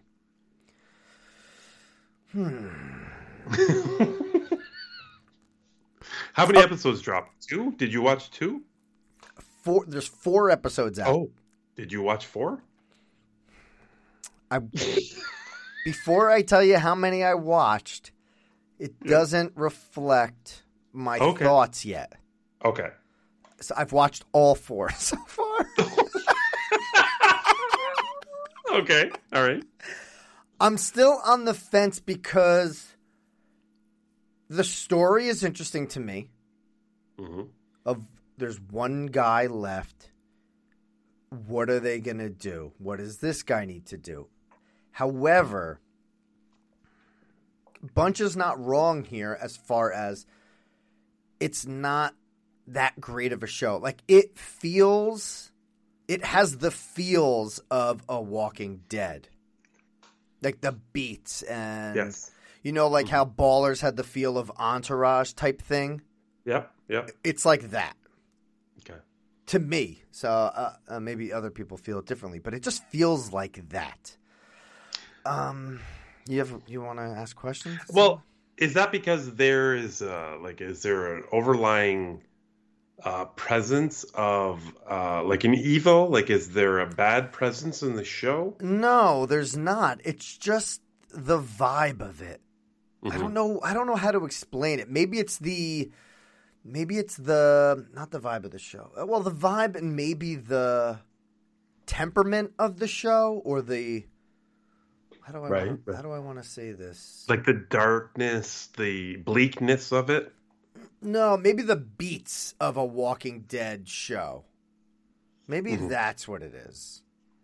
Okay. I don't know. It's hard to explain, but that's the only thing I'm leaning towards as far as reference. It just feels like that. Like, it doesn't feel like Lost. It doesn't feel like, I don't know, some other drama, you know. But this feels like Walking Dead to me. Right. But you're right. There's no zombies. There's no dark presence. I mean, there are people that are picketing outside, like, this army base, like, fucking, you know, get your shit together guys in there type people. Right. But god damn it, I want so much more from this.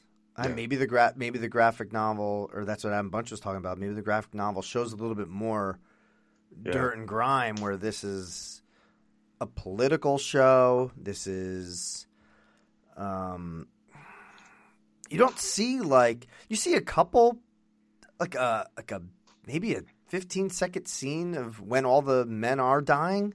I just wanted like a lot more of that shit. Oh, and 4 episodes. That's all you got was 15 seconds of that. I think so. Really? Yeah. And it was just like, okay, we're in it now, right? It's The Last Man. To be honest with you, I don't think that's focused on in the comic either. But I mean, all I remember of the comic is that I had heard about it for years, and because I was at my brother's one time, I was like, I'm going to borrow all these, and I was just fucking obsessed with it. Yeah. You know what I mean? It was such a great read. When Bunch fucking said that this, like, the person that made this seems like they never read the comic, that sucks. But it's good to get a fucking idea of just how overall it is of a show. Now look, at the fact that you watch 4 episodes is very telling. There's something there, whether you want to admit it or not. There's something there that is keeping you from not tapping out, because you'll tap out if the fucking wind blows the wrong way, Pete. You're not wrong. If it blows from the west, forget about it. Exactly. So the fact that you're still willing, are you going to watch episode 5? Yes, I think it's character. It's this. The show's keeping me for characters right now. All right. So far, I'm liking all the characters. I like the relationships between the characters so far.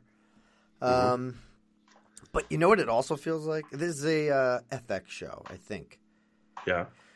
This does feel like this could be like an NBC show. That's not good. Like, it could be a CBS. No, 7 p.m. show. I don't like that at all. That is awful. That's what I can tell you about this show. That's what it feels like. Maybe they swear, whatever, but it feels like, you know, Fox has a new show. Yeah. That's what it feels like to me. Maybe that's where I'm getting this. I mean, I know Walking Dead's AMC. And they're able to kill off zombies and shit, but it feels kind of network television.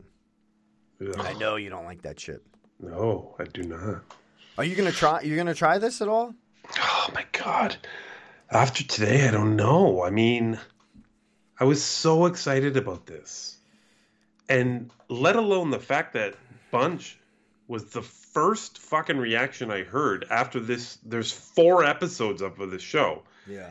I hadn't heard anything about this.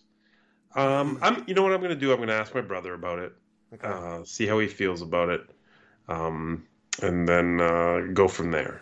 It was at the top of my list, but I don't know now. Okay, so you and Bunch read the graphic novels. I think the one thing that's keeping me here and still watching is, like, what are they going to do? This storyline is interesting to me. Not like Ted Lasso with coach from here goes to, you know, country B, whatever. You know, this story's interesting. Okay. One guy left. so far, if another guy shows up, I am tapping out because the show's called The Last Man. So another guy better not fucking show up. Right. Okay. But the story's interesting to me. What are the women going to do when, if, how they find out one guy is left? Right. This is interesting. This is a very interesting concept. So that's why I'm still watching. Like I said, the vibe of the show, the beats of the show, I think we've kind of seen, we felt before. The show doesn't seem like a brand new type of drama, but the story's interesting and the characters are interesting. So so two things here. I wanted it to feel different. That's, you know what I mean? Yeah. Like I didn't want it to be what you're saying. And also, when it comes to Bunch's review and your review, I think I'm more along the lines of viewing it through your eyes, because I haven't read this thing in 20 years. Like I don't fucking remember any of it. You know what I mean? Good. I just remember loving it. Yeah, it is. So I guess, you know, I don't even know like when I start watching it if anything will kick in, but whatever. I'm more on your side of this, so I'll give it a chance. So yeah, I think I will give this a chance. Mm-hmm. And then you said you had one, or did we talk about that? No, What If. I forgot about What If. We were going back and forth between Visions and What If this week because we had two episodes of What If to get through. So after the Amazing Zombies episode, which I told you to watch and you didn't, apparently. Correct. We had two episodes. The first one was What If Killmonger saved Tony Stark? So rewind to the very beginning of Iron Man. Mm-hmm. And... when he's just about to be captured, Killmonger comes in, saves him, and brings him back to the U.S. And Killmonger being the villain of Black Panther, and so Tony Stark basically takes him under his wing, and they decide to fucking build this army of fucking like robot men and do all that. And it all comes down to you know, what are Killmonger's motives here? What is he all about? So that's what the whole episode's about. It's okay. It's a step down from the zombie episode, but I expected it. And then we had this week's episode was What If Thor Was an Only Child? Okay. So this is what if Odin returned Loki to the Frost Giants and did not raise him as one of their own. Gotcha. This was awful. This was one of the worst episodes. Yeah. This is one of the worst episodes of the season because it basically just turns Thor into Loki. He's a party animal. Okay. You know, he doesn't have that thing to bounce off, that evil to bounce, or that no good doer to bounce off, making Thor just and righteous, right? Yeah. So Thor is just a fucking frat boy. He's literally a fucking frat boy in this. He's dude bro. He's a dude bro. Yeah. He goes down to earth. Like, okay, so again, rewind to the beginning of Thor. Uh-huh. He comes down to earth. Fucking what's her name? The two Kat Dennings and Natalie Portman are there waiting for you know, extraterrestrial life contact or whatever. And when he shows up, he's just showing up to party. He just wants to have a fucking frat party on Earth. Real quick, does Odin send him, or he goes down on his own? No, Odin is going into his everlong sleep or whatever the fuck it is. And when he goes to sleep, his mom decides to go out with her friends. So she fucking rainbow fucking goes wherever the fuck she goes. And as soon as she leaves... Thor goes down to Earth to have a fucking party, and he brings everybody. Yeah, so everybody shows up in this fucking. You had all the Guardians show up in this, right? Oh, okay. Korg is in this. Fucking Jeff Goldblum, and by the way, they're voiced by Jeff Goldblum and fucking Taika. Great voice cast. But everyone's there. Drax is there. Fucking Rocket's there. Fucking Mantis is there. Fucking Nebula's there. They like everyone's on Earth partying in Paris, and then they go to fucking St. Louis, and then they do, and then the ice giants come, right? So Loki's an ice giant now. He's this giant blue dude. Yeah. He brings all the ice giants down, and him and Thor are fucking bros. So they fucking party it down even harder. Oh my god, it's so fucking brutal. So they need someone to fucking shape up the fucking world because Thor's being an asshole. So they bring out the old beeper and they fucking call Captain Marvel. So the whole episode becomes Captain Marvel versus Thor. And while that's a little bit interesting, you get to see them fight for a majority of it.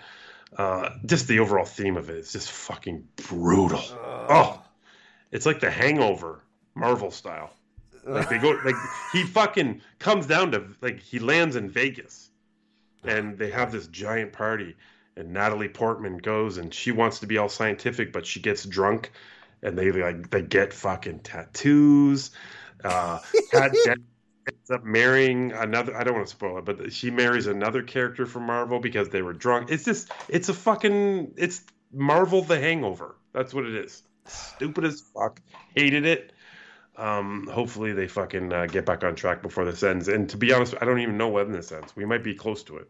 Oh boy. Sorry. The Marvel, I mean, the fucking zombie episode was just fucking fantastic. God damn it. All right.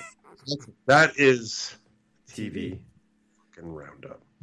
You want to do a pee break? Absolutely. Yeah, really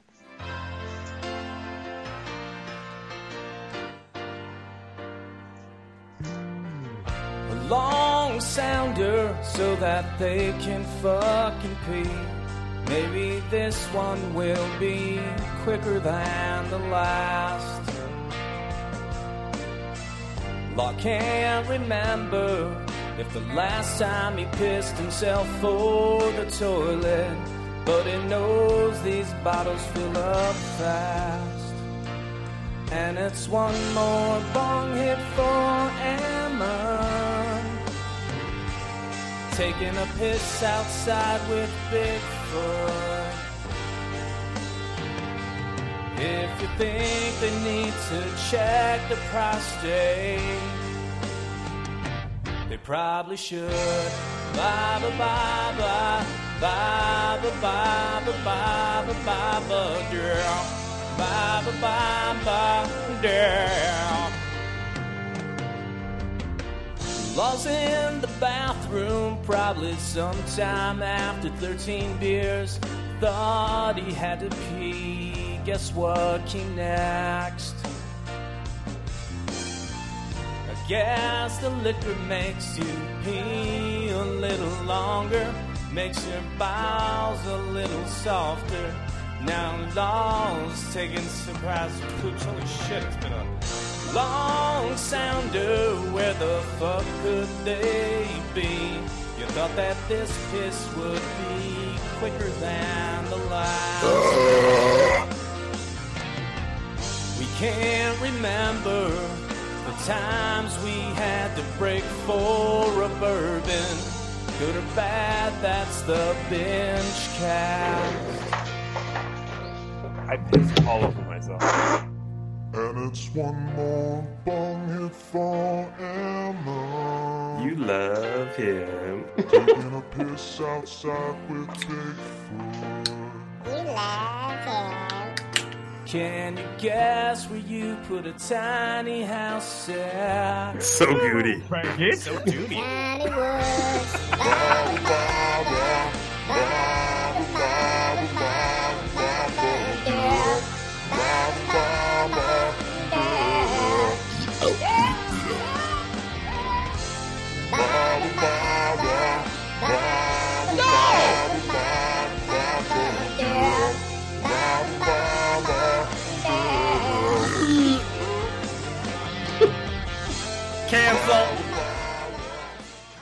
Oh my! Can you play that 2D sounder again? Yeah. So 2D. Yeah.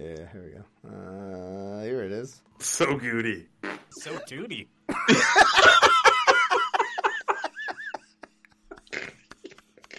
So goody. So duty. Is that edited in any way? Yes. Oh, okay. Thank you. It was a very long beat between farts and between so duty, but it's one of the greatest edits of all time. Thank you. Oh my god. Should we get to a little would you watch? Yes, let's do that now. There we go.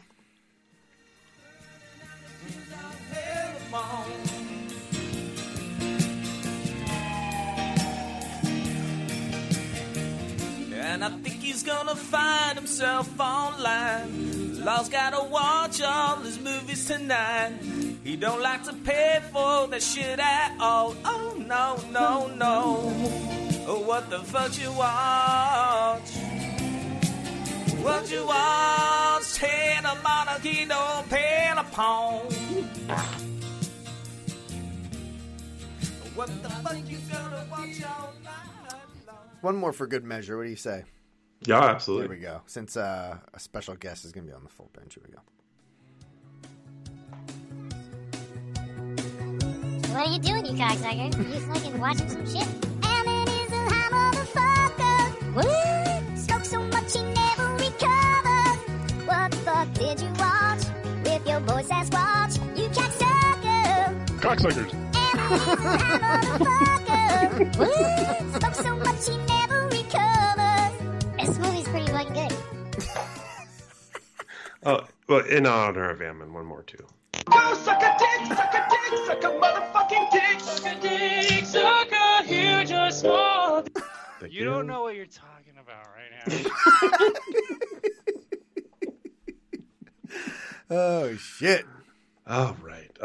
Pete, I'm going to allow you to just go, and I will chime in when I'm capable of it. God. Okay, I got five. Hopefully you got some. Yeah, okay. Let's see. Okay, we'll save those because I could do a sounder for that. Okay, let's start with Lady of the Manor. Okay. So let me go to Netflix just so I can not Netflix, IMDb. Yes. This is a Netflix movie, though, I believe. But let me just fucking get this shit in front of me. It should have been prepared during that pee break instead of playing silly drops like an amateur. Silly Peter. Okay, Lady of the Manor. I believe it's on Netflix. Not sure.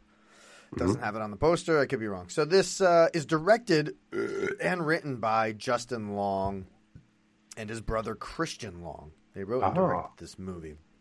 It stars...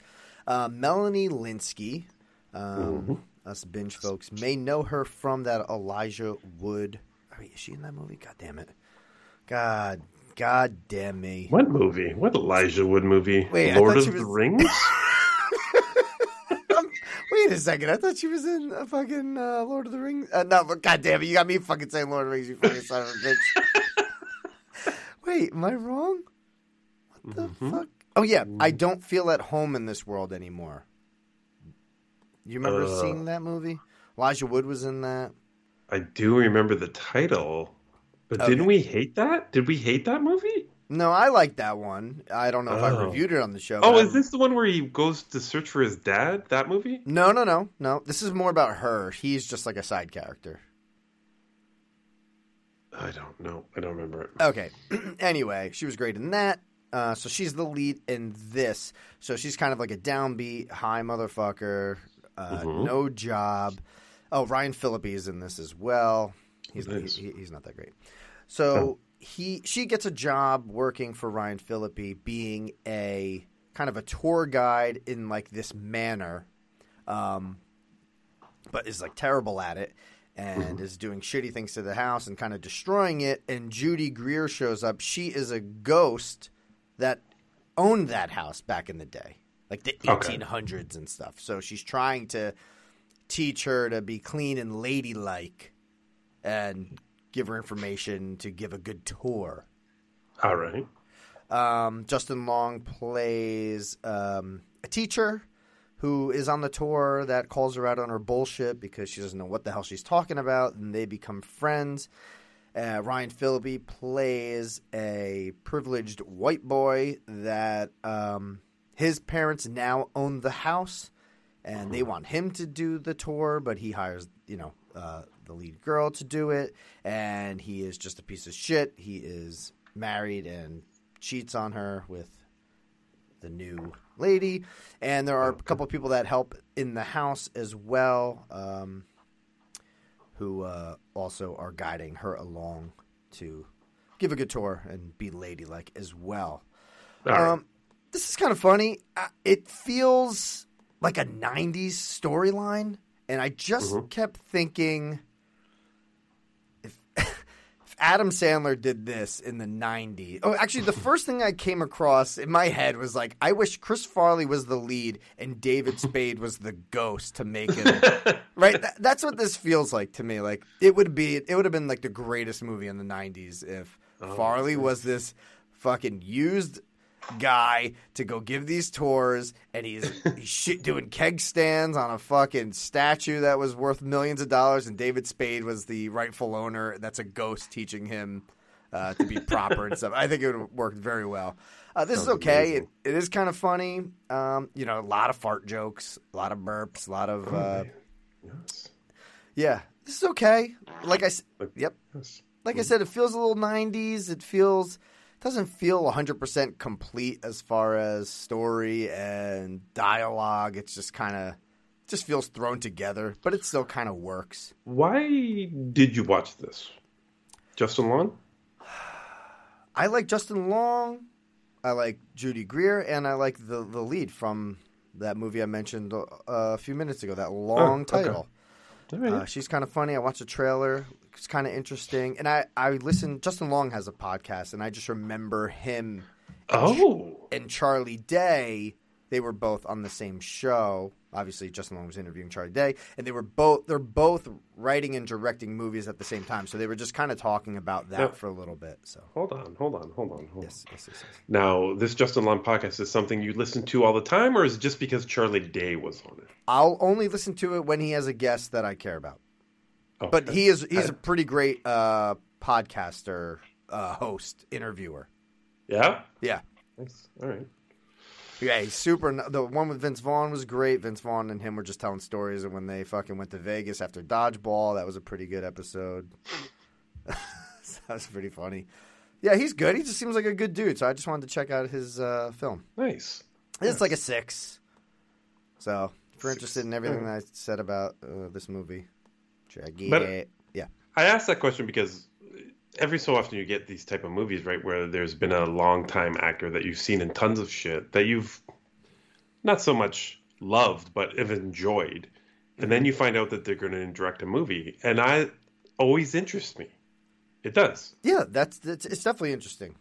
Yeah. Mm-hmm. He's got a small role in it, but I just wanted to see kind of his like the production doesn't look great. You could tell he didn't have like a huge budget on this.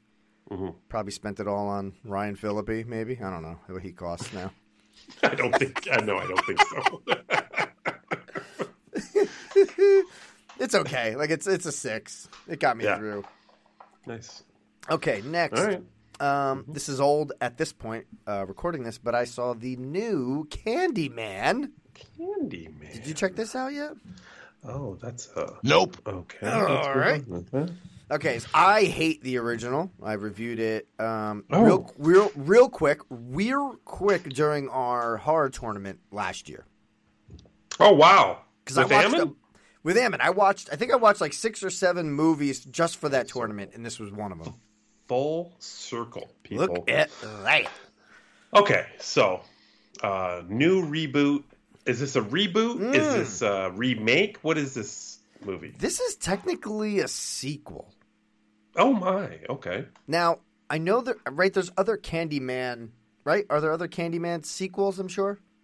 Yeah, I think there's a couple. Yeah. So I don't know if this is 2, I don't know if this is 3, I don't know if this is 7, I don't know if this is 8, but they do reference the first movie, the one that I saw. Whether they referenced 2, 3, or 4, or 5, or how many there are, I don't know. That went over my head. But they do reference the first movie and the first and the female lead in that movie. They talk about her a lot. So it just seems like a direct – kind of like the newest Halloween maybe. Right. That was a direct sequel to the first one. Maybe, yeah. That's what it feels like to me. However, I didn't see 2 and beyond. Yeah. Okay.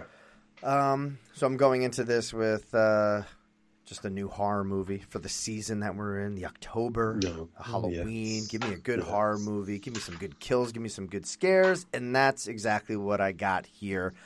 I had a great time with this movie. What? Yeah. This was a lot of fun, a lot of great kills, a lot of great scares. Knowing the first movie was pretty good just because they touched on it. So I had that reference. I wasn't blinded by that. Right. You like that. You appreciate that. Yeah. Story was cool. It wasn't like an exact, you know, story, but just again type thing, if that makes sense. It's not like the same story that the girl had in the first one is the same one we're having here. Completely different. Nice. But yeah, I enjoyed this. This was a 7. This was a lights off. Whoa. This was this was a good time, man. I had a fucking good 2 weeks with television and this. I don't know. I think everyone calling me out that I hate so much shit. I'm just like, I'm going to prove you guys wrong. Look at I'm going to love everything except Ted Lasso. But let's continue. Oh, that's okay. This is on the docket for next week. Yeah, Candyman was cool, man. Nice. The acting was great. Everything was pretty cool. Nice. Does get a little, how do I put this? Goofy? No. It does get, I'm not going to say anything. I'm going to move on. All right. I don't want to dig myself into a hole here. All right. The Guilty. The Guilty. This is Netflix. 100% sure this is Netflix. This is Jake Gyllenhaal. He plays a cop who I guess has been demoted and is now a 911 dispatcher on the late night shift. Right. Gets a call about a girl in distress, possibly kidnapped, but he is a cop at heart and he wants to play the role out as a cop, but he's only on the phone, so he's trying to make moves with other operators or other police departments, but acting as a cop, but he can't make all these moves because tonight he is just a 911 dispatcher and doesn't have that clout that he could have on the streets. Right. You watch this, correct?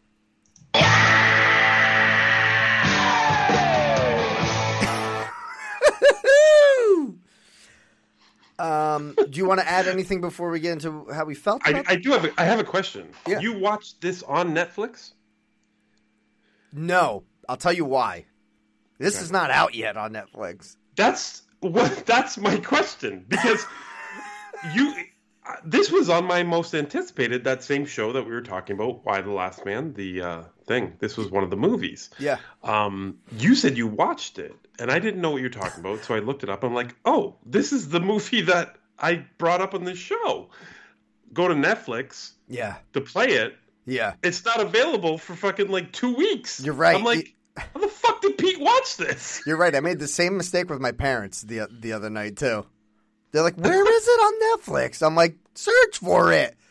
They're like, we don't see it. And I'm like, God damn it, you're right. I got it early. I'll be honest with you, Pete. This is the first time I've ever come across a Netflix movie or TV show or anything ever to air on Netflix being available early. Why is that a thing? Weeks, no less.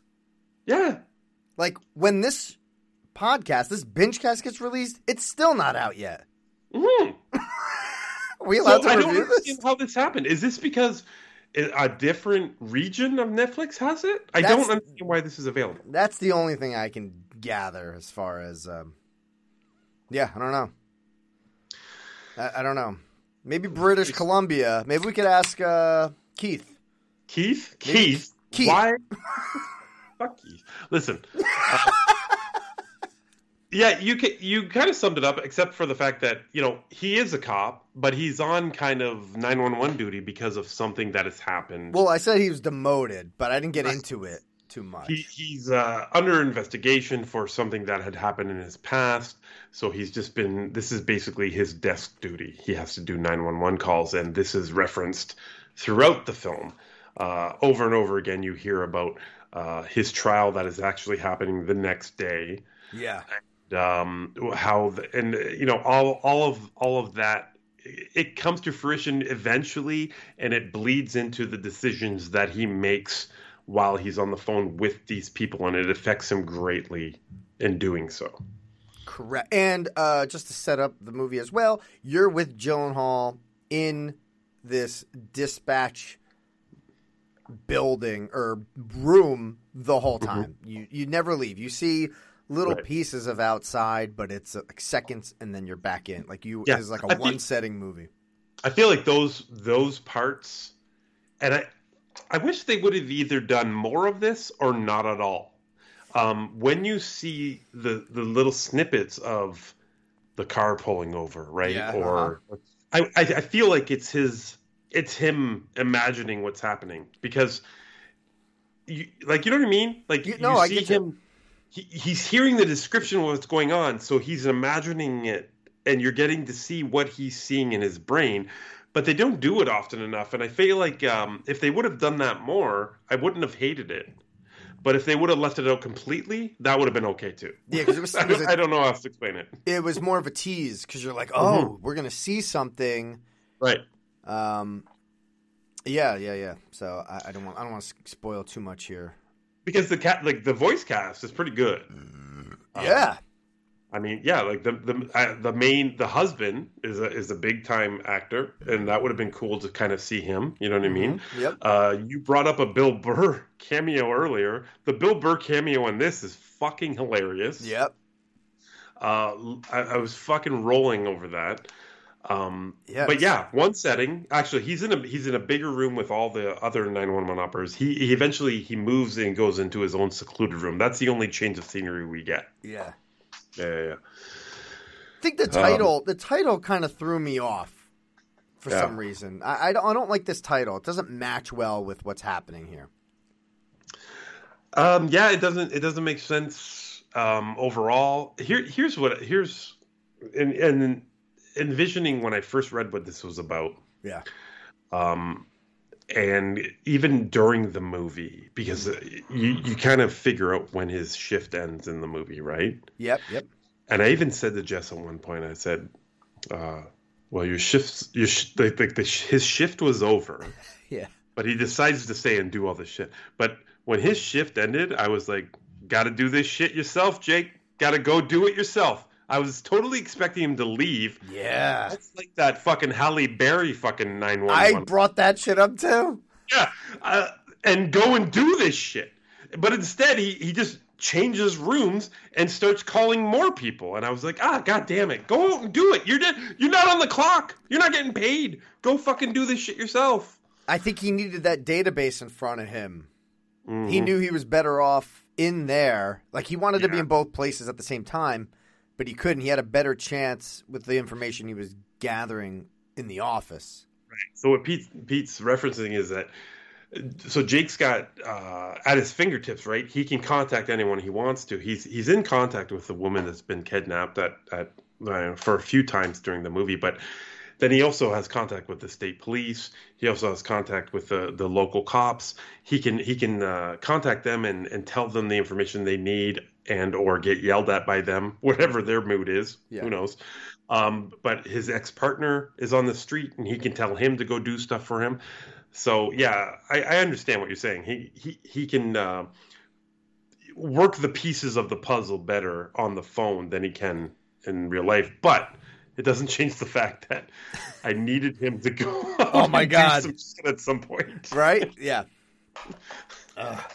Do you think it would have been better if his shift didn't end and he was still on the clock? Like, just make it that. Well, I don't know how that would affect me. I just know that when the shift ended, I totally expected him to leave and go Halle Berry this shit up. Did not do it. Even if he was still on the clock, I would have expected him to do that. And it just never happened. Yeah.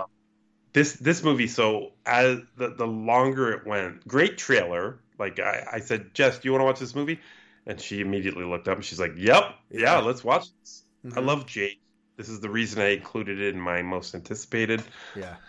And it looked fucking great. And then as the movie kept going, I lost Jess at some point. Oh. And not only that. Does that affect you? It does. Okay. Because she starts talking shit a lot. I probably do that to my wife. This isn't even the only movie tonight that we're going to talk about this. Oh, boy. But this one, it affected me more because she was right for most of it, right? She's saying that I don't want to agree with her with, and I'm like, you're fucking right. But as we know, mm-hmm. what Jess does in these type of movies, mm-hmm. she guessed Yeah. Yeah. Yep. Very yep. And I was like, no. And then fucking 45 minutes later, I was like, oh, yeah, fuck. You fucking nailed it. God damn it. That affect you? Does that affect the rating? No. I think the movie is going to get its rating for just doing what it did. Yeah, I don't think just guessing what happened ruined it for me. Like, you know what I mean? It was, I wasn't that invested in it to be like, this wasn't a Sixth Sense deal where I was just like so enthralled with what was going on screen, and then she said that and I was like, fuck, now the whole movie's ruined. This one was just kind of like yeah, I guess. And then when it happened I was like all right. I'm a little opposite than you. Yeah I was pretty engaged this whole time. But I kind of wanted Denzel in the role, like doing a little Pelham 1-2-3 action going on. You Is that a shot at Jake? Like you didn't? No, not at all. I just think other actors could have done this. This isn't like a Gyllenhaal vehicle. This could have been anybody. I thought he was pretty damn good in this. No, he was damn good in it, but it wasn't. This could have, like I said, it could have been Denzel. This could have been Hanks. This could have been fucking Russell Crowe. This could have been any lead. Like, it could have been Halle Berry again. Like, it could have been a powerful actor. Like, Jake is powerful. I'm going to give him that. But you could have revolving doored the casting here. I only disagree with the Hanks thing because just the way this character, like, he's so. Oh, he is an asshole. He's a complete asshole. Oh, he's so angry. And that's what I loved about this performance. He's such an asshole.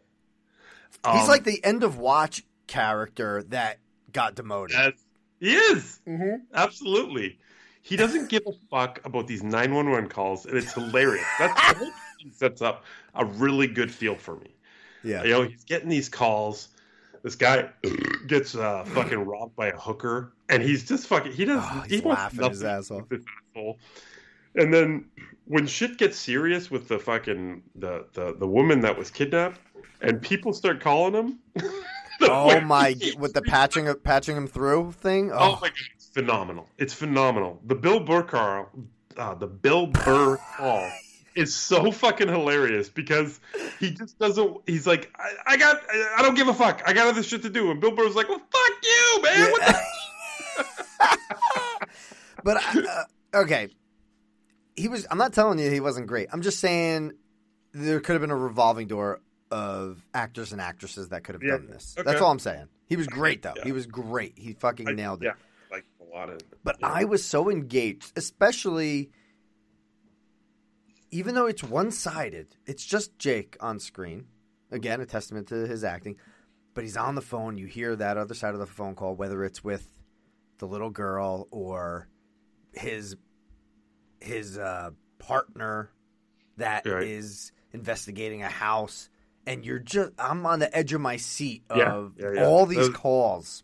They did a good job with that. Yep. I just had a great time with this. Are you like Jess? Like did you guess the end? Not fully. Okay. I guessed who I guessed the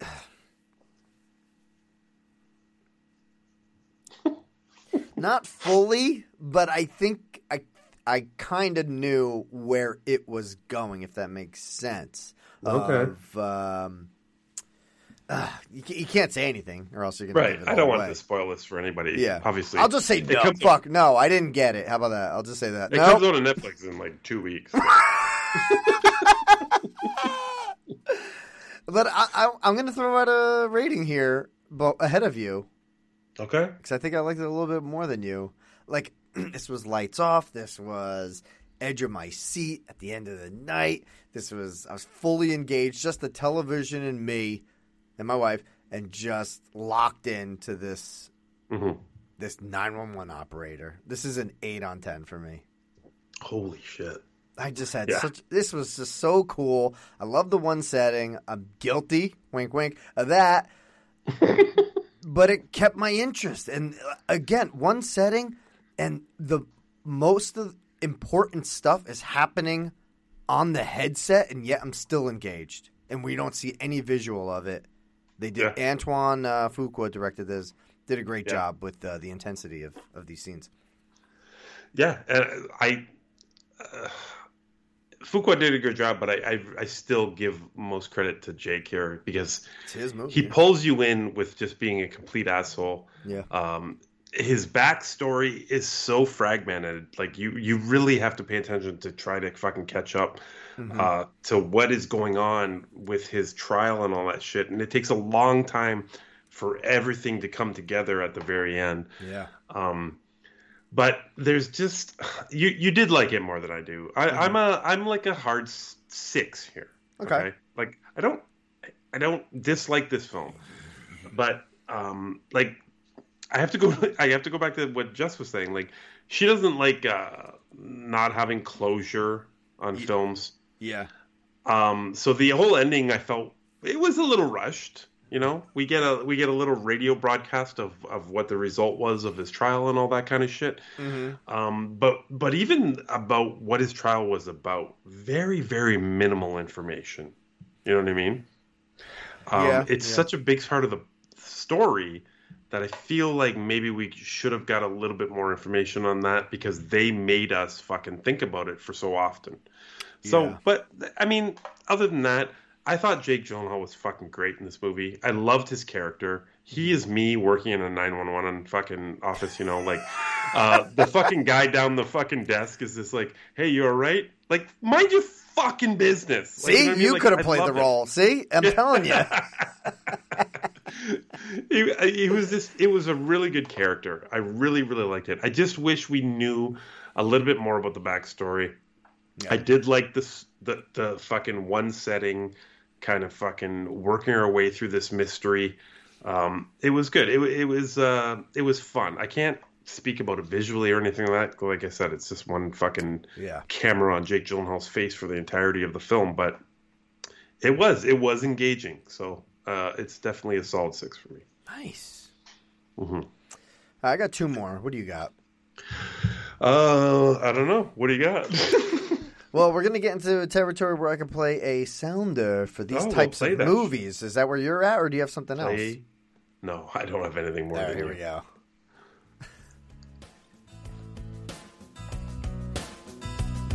But law doesn't give a damn about me, 'cause it's not the screener roundup, baby. Yeah, it's not the screener roundup, baby. Listen to Law and Alex, maybe, and me. Ooh, the screener can suck my balls. Well, I have a screener source, by the way, so I actually got one this week. Yeah, Pete, out of nowhere. Usually it's me, screener guy, and I fucking ignore a whole bunch of emails, and then once in a while one will pop up, and I'll be like, all right, let's do this one. But Pete, out of nowhere this week was like, hey, you guys want to see this screener? And me and Marino just laughed. He's like, what the fuck, screener guy? I got a source that I get like 4 or 5 emails a day, and I just weed through the ones I think you'd be interested in. Yeah. I just got a great email today. I requested. Oh, that is exciting. We're going to see if we can get that going. Yeah. So, do you want to start with yours? Do you want to start with mine? Did you watch both? Which one would you do? I don't know. What did you watch first? You fucking cocksucker. I'll go with the one that you got us, which was The Old Ways. No, you got The Old Ways. I'm going to do the one that I got first, The Old Ways. All right. Did you watch this one? You fucking son of a bitch. This was 2 weeks ago, by the way. That's why I don't remember. Okay. Mm-hmm. The Old Ways. I'm going to read the synopsis. The Old Ways, yes. Christina, a journalist of Mexican origin, travels to her ancestral home in Veracruz to investigate a story of sorcery and healing. There, she is kidnapped by a group of locals who claim she's the devil incarnate. Ooh. You have anything to add since you're like synopsis guy? No, I think we'll describe everything that we need to describe during the review. Okay. All right. So basically, yeah. Journalist gets kidnapped. She doesn't know why she's being kidnapped. She does have a friend on the other side of the, I guess. Right. Yeah. Go ahead. I do want to add something. Please do. Help me. This is where she was brought up. She is originally from this area, so she knows one of her childhood friends is involved in this plot because when she goes there to investigate these forbidden areas or whatever, her friend Miranda tells her to don't go to this one place. Just don't go there because it's very forbidden. So she ends up going there. And it's because she goes there that she ends up in this situation. So when she wakes up or when she gets her hood taken off in this room, she ends up finding out that her friend Miranda is with the people that are holding her. And she has that kind of conversation. Like, she is her interpreter and also her fucking, like, failsafe. Like, you know what I mean? Like, she is the person that is kind of keeping her sane. And telling her why she's there. Mm-hmm. You shouldn't have went to this place. They think that you are possessed now. They need to rid you of the demon that's inside you. And she is kind of fucking pleading to this woman the entire time she's there, saying, tell them it's gone, or faking that it's gone, and just needing to get out of there at any cost. Yes. Mm-hmm. Yeah, that's pretty much the synopsis and...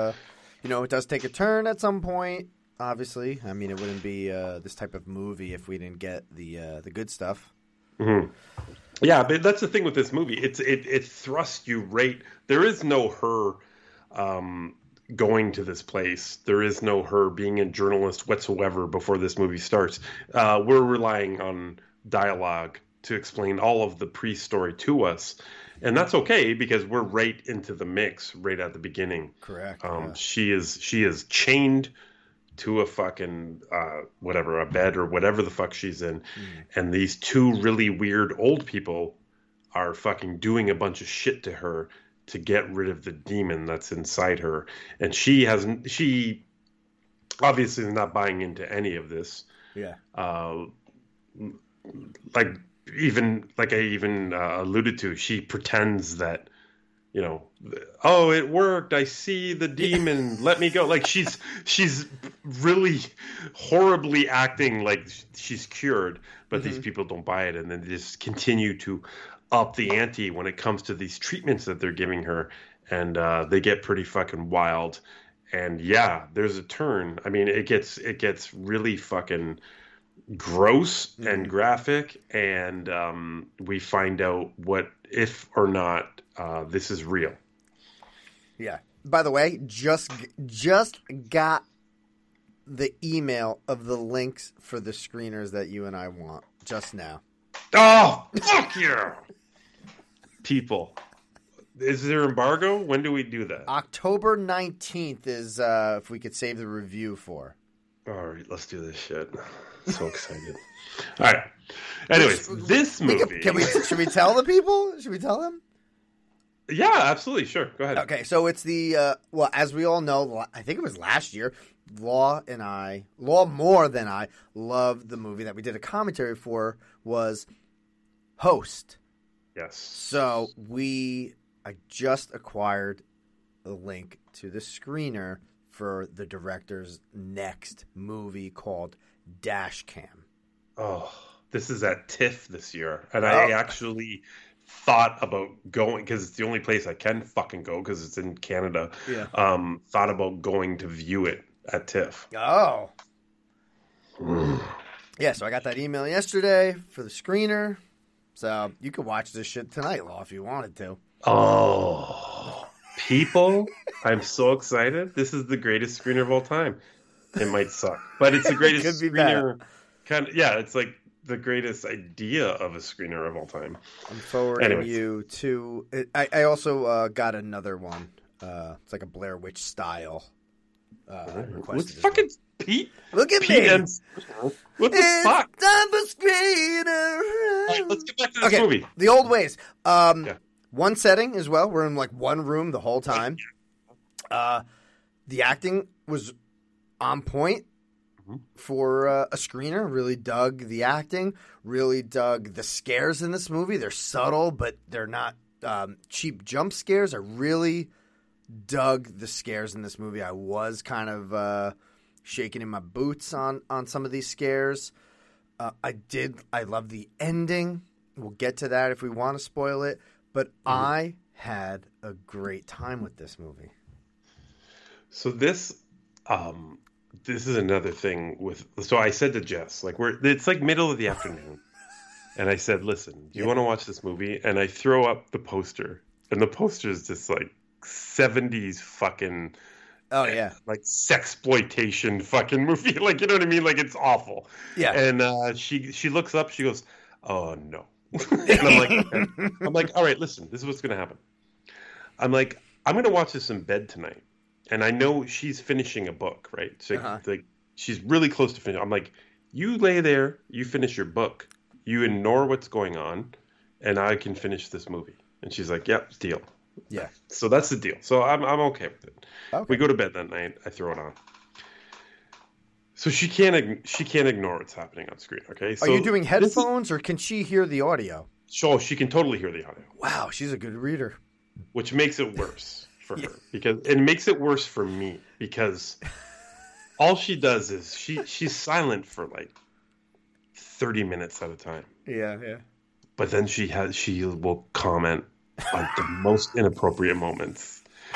She says, these are the comments I got from Jess during the movie. Yeah. She goes, her boobs are way too perky laying down. They aren't real. Like, this is the fucking review of a movie while I'm watching it. Like, this is the shit that she comes with. And then she says, you know, half an hour later, she's like, this seems boring. Oh, okay, all right.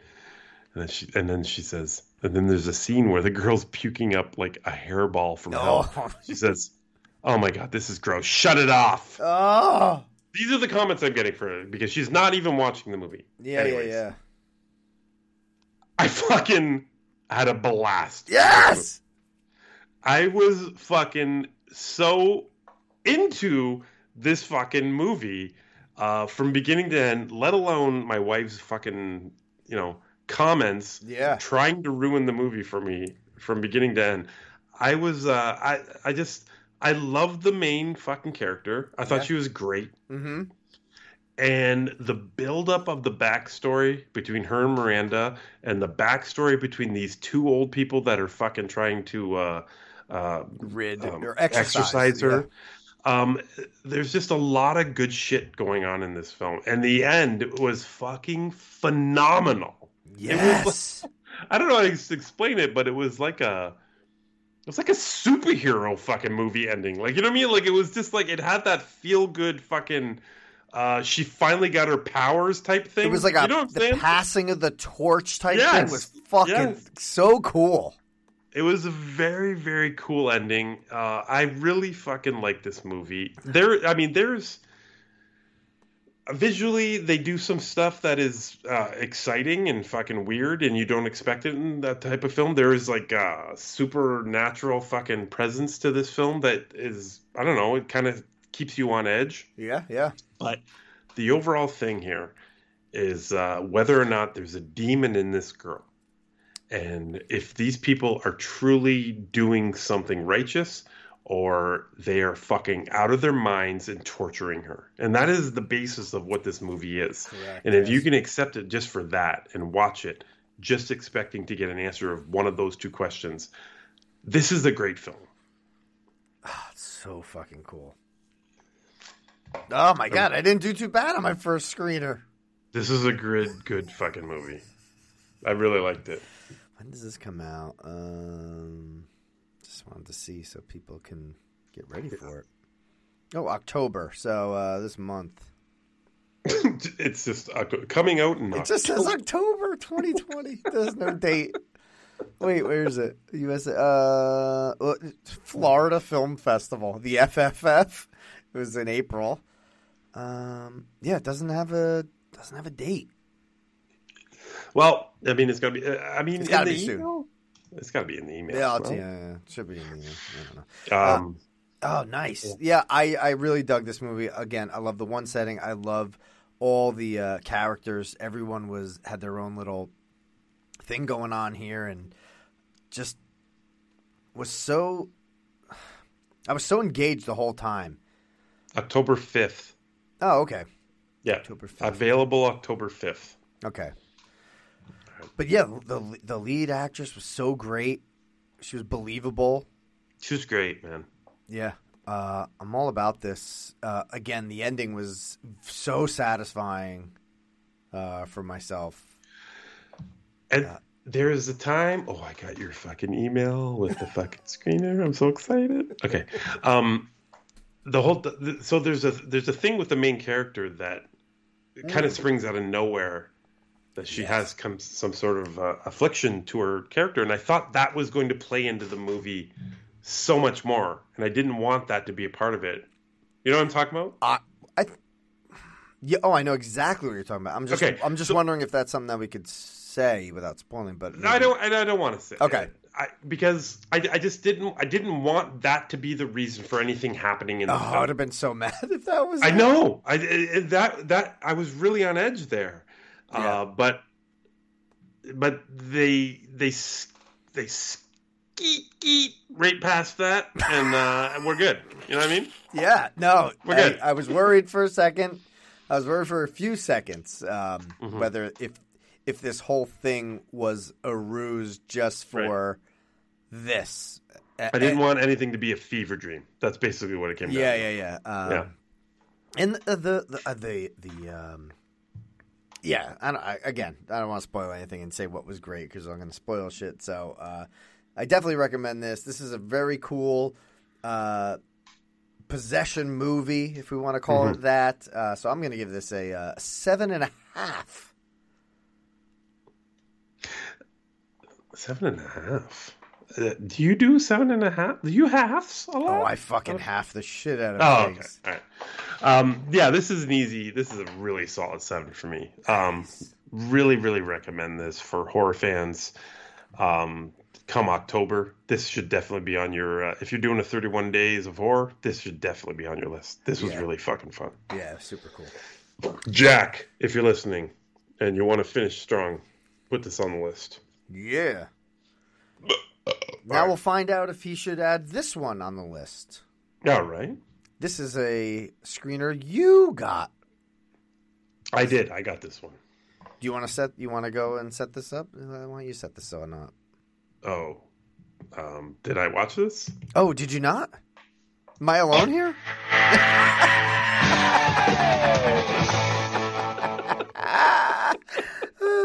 What if I said none of those were playing? Like, I didn't hear any of this.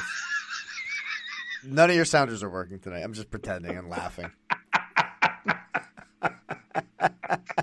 You played nope. You played nope right now, right? That's what you nope. Oh, my God. All right, listen. Seance. Camille Meadows is the new girl at a prestigious Edelweiss Academy for girls. Soon after her arrival, 6 girls invite her to join them in a late-night ritual, calling forth the spirit of a dead former student who reportedly haunts their halls. But before morning, one of the girls is dead, leaving the others wondering what they may have awakened. Dun, dun, dun.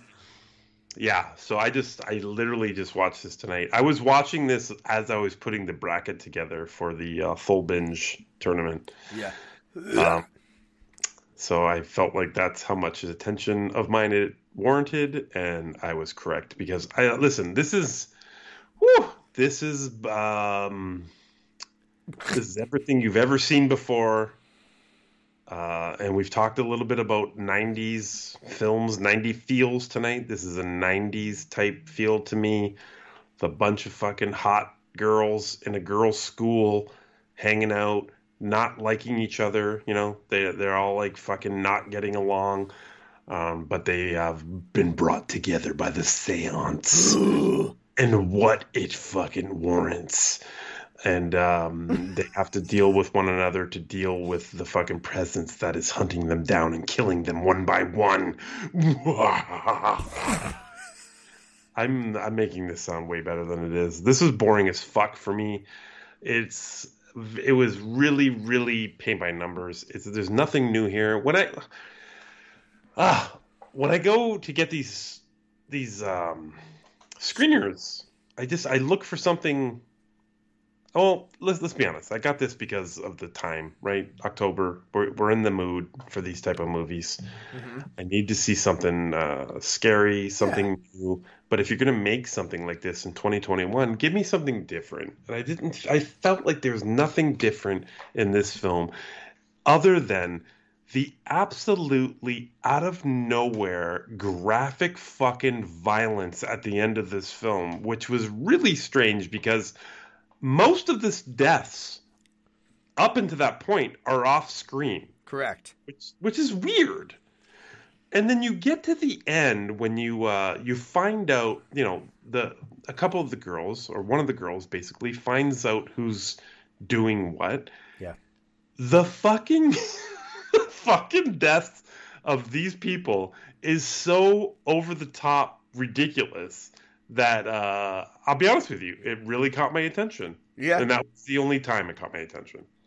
Correct. I think they were trying to which you do get both. I mean, not that I want to spoil it, but there is a haunting presence and there's also a physical presence happening here. Mm-hmm. Mm-hmm. Which I think it needs to be one or the other because you don't know who's doing what. Right. Killing that's at the end of the day, which is confusing. Right. Mm-hmm. But real quick, I want to preface the director of this. The guy who wrote this and directed it, his name is Simon Barrett. He wrote You're Next. He wrote some segments of the VHS series, The Guest, the Blair Witch sequel? Yeah, I think that. Well, yeah, no, the reboot one, not Blair Witch 2. The 2016 one. Yeah. And he's also writing. Is he directing it as well? No, just writing. I Saw the Devil. That remake coming out. All right. So he's got a lot of shit under his belt that's worth mentioning because that's some good stuff. I thought all the girls were good. I was worried it was going to be a weird Suspiria thing because we were in this all-girls kind of school and this headmaster that was weird. Right. And I'm like, what? The dancing aspect to it. Like Mm-hmm, mm-hmm. I'm like, is this going to be like that fucking weird shit where I don't know what the hell's going to happen, but everyone's going to love it but me because it's weird? Right. But I'm glad it wasn't that. There was a ending here, whether I loved it or not. Yeah, you're right. All the kills are off screen. You don't know who's doing what. You don't know if there is a spirit. You don't know if it's a joke because a lot of the you don't know what is right off the bat. These girls are fucking around with these other girls, playing tricks on these other girls. So the whole time you're just like, are all these girls just playing fucking tricks on each other? Are they the ones behind this? It gets a little too much after a while, and I think that's where you and I were probably just like a little bored at times. It's just, and they have the typical fucking Ouija board moment where, are you moving it? I'm not moving it. Yeah. It's like 700 times I've seen this scene. Like, come on, give me something new. Yeah, I'm not gonna spoil it, but fuck it, I don't give a shit.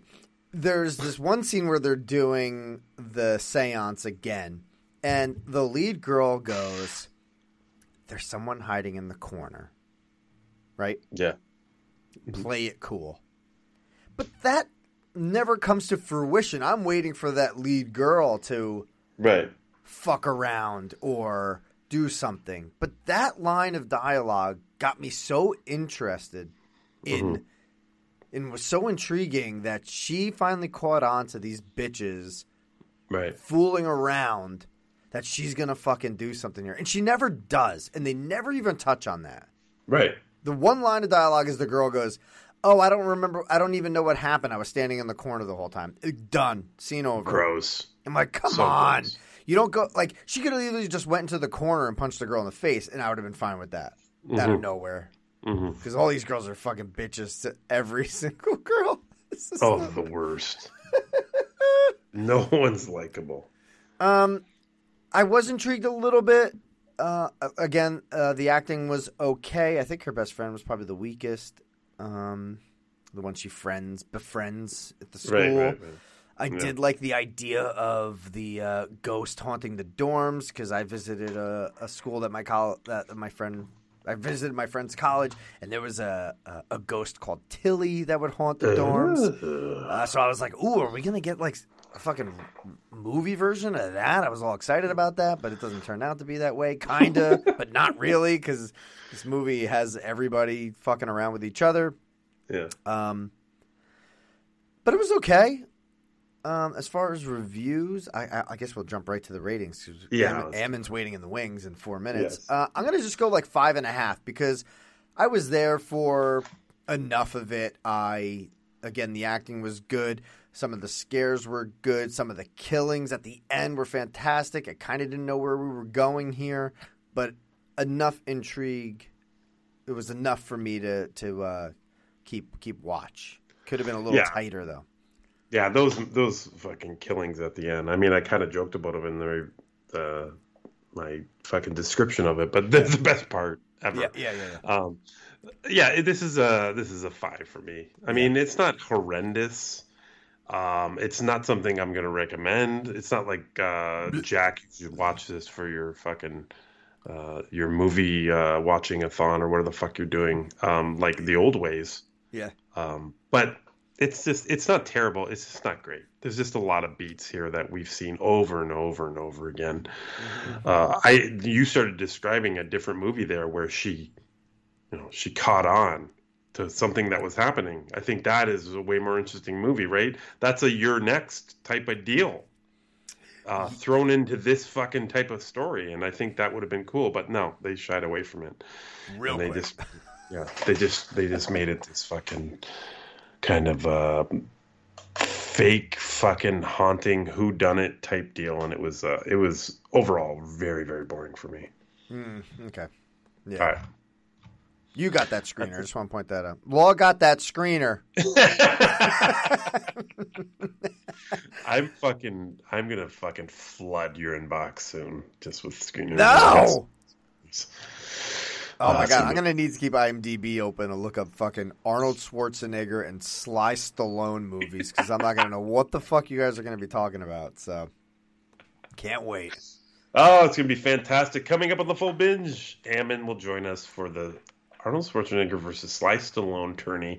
It's going to be epic. Ladies and gentlemen, if you're not a patron, please go to patreon.com/BingeMedia. Sign up for $5 a month. You'll be able to hear the rest of tonight's show. This high motherfucker who has already emailed us, I'm eating weed food tonight. This guy has no idea what we're doing. So he's just blindly going to be high as fuck. Yep, you're going to hear his real reaction of what he's about to be in store for in the full binge. He has no idea. So exciting. Oh, and don't forget to go to ParkSense.com if you are a fan of the smells you smell at your favorite theme parks like Universal Studios or Disney World or Disneyland. You want that smell? Go to ParkSense.com. I want that smell. I'll give you that smell. Right up that schnoz of yours. Right up that nose. I got the schnoz, not you. Oh my. Go to ParkSense.com, put candles, wax melts, room sprays in that fucking shopping cart, and use the discount code BINGE20 to get 20% off. Nice. That's it. All right. Ladies and gentlemen, thank you for hanging out with us on the Free Binge. We'll see you on the other side. Oh, I can't wait. If not, sign up. Let's get out of here. Bye. Thank you for listening to the BingeCast on BingeMedia.net. To listen to the full Binge, subscribe to our Patreon at Patreon.com/BingeMedia. Binge Media patrons will get access to the full Binge, the BingeCast 4-hour show on a private RSS feed, and they'll get it a full 24 hours before it hits the public RSS feed. Binge Media patrons also get other perks, so check us out at Patreon.com/BingeMedia. Subscribe to the Binge Media Podcast Network at Apple Podcasts, Spotify, Stitcher, or wherever you get your podcasts. And now, the full Binge.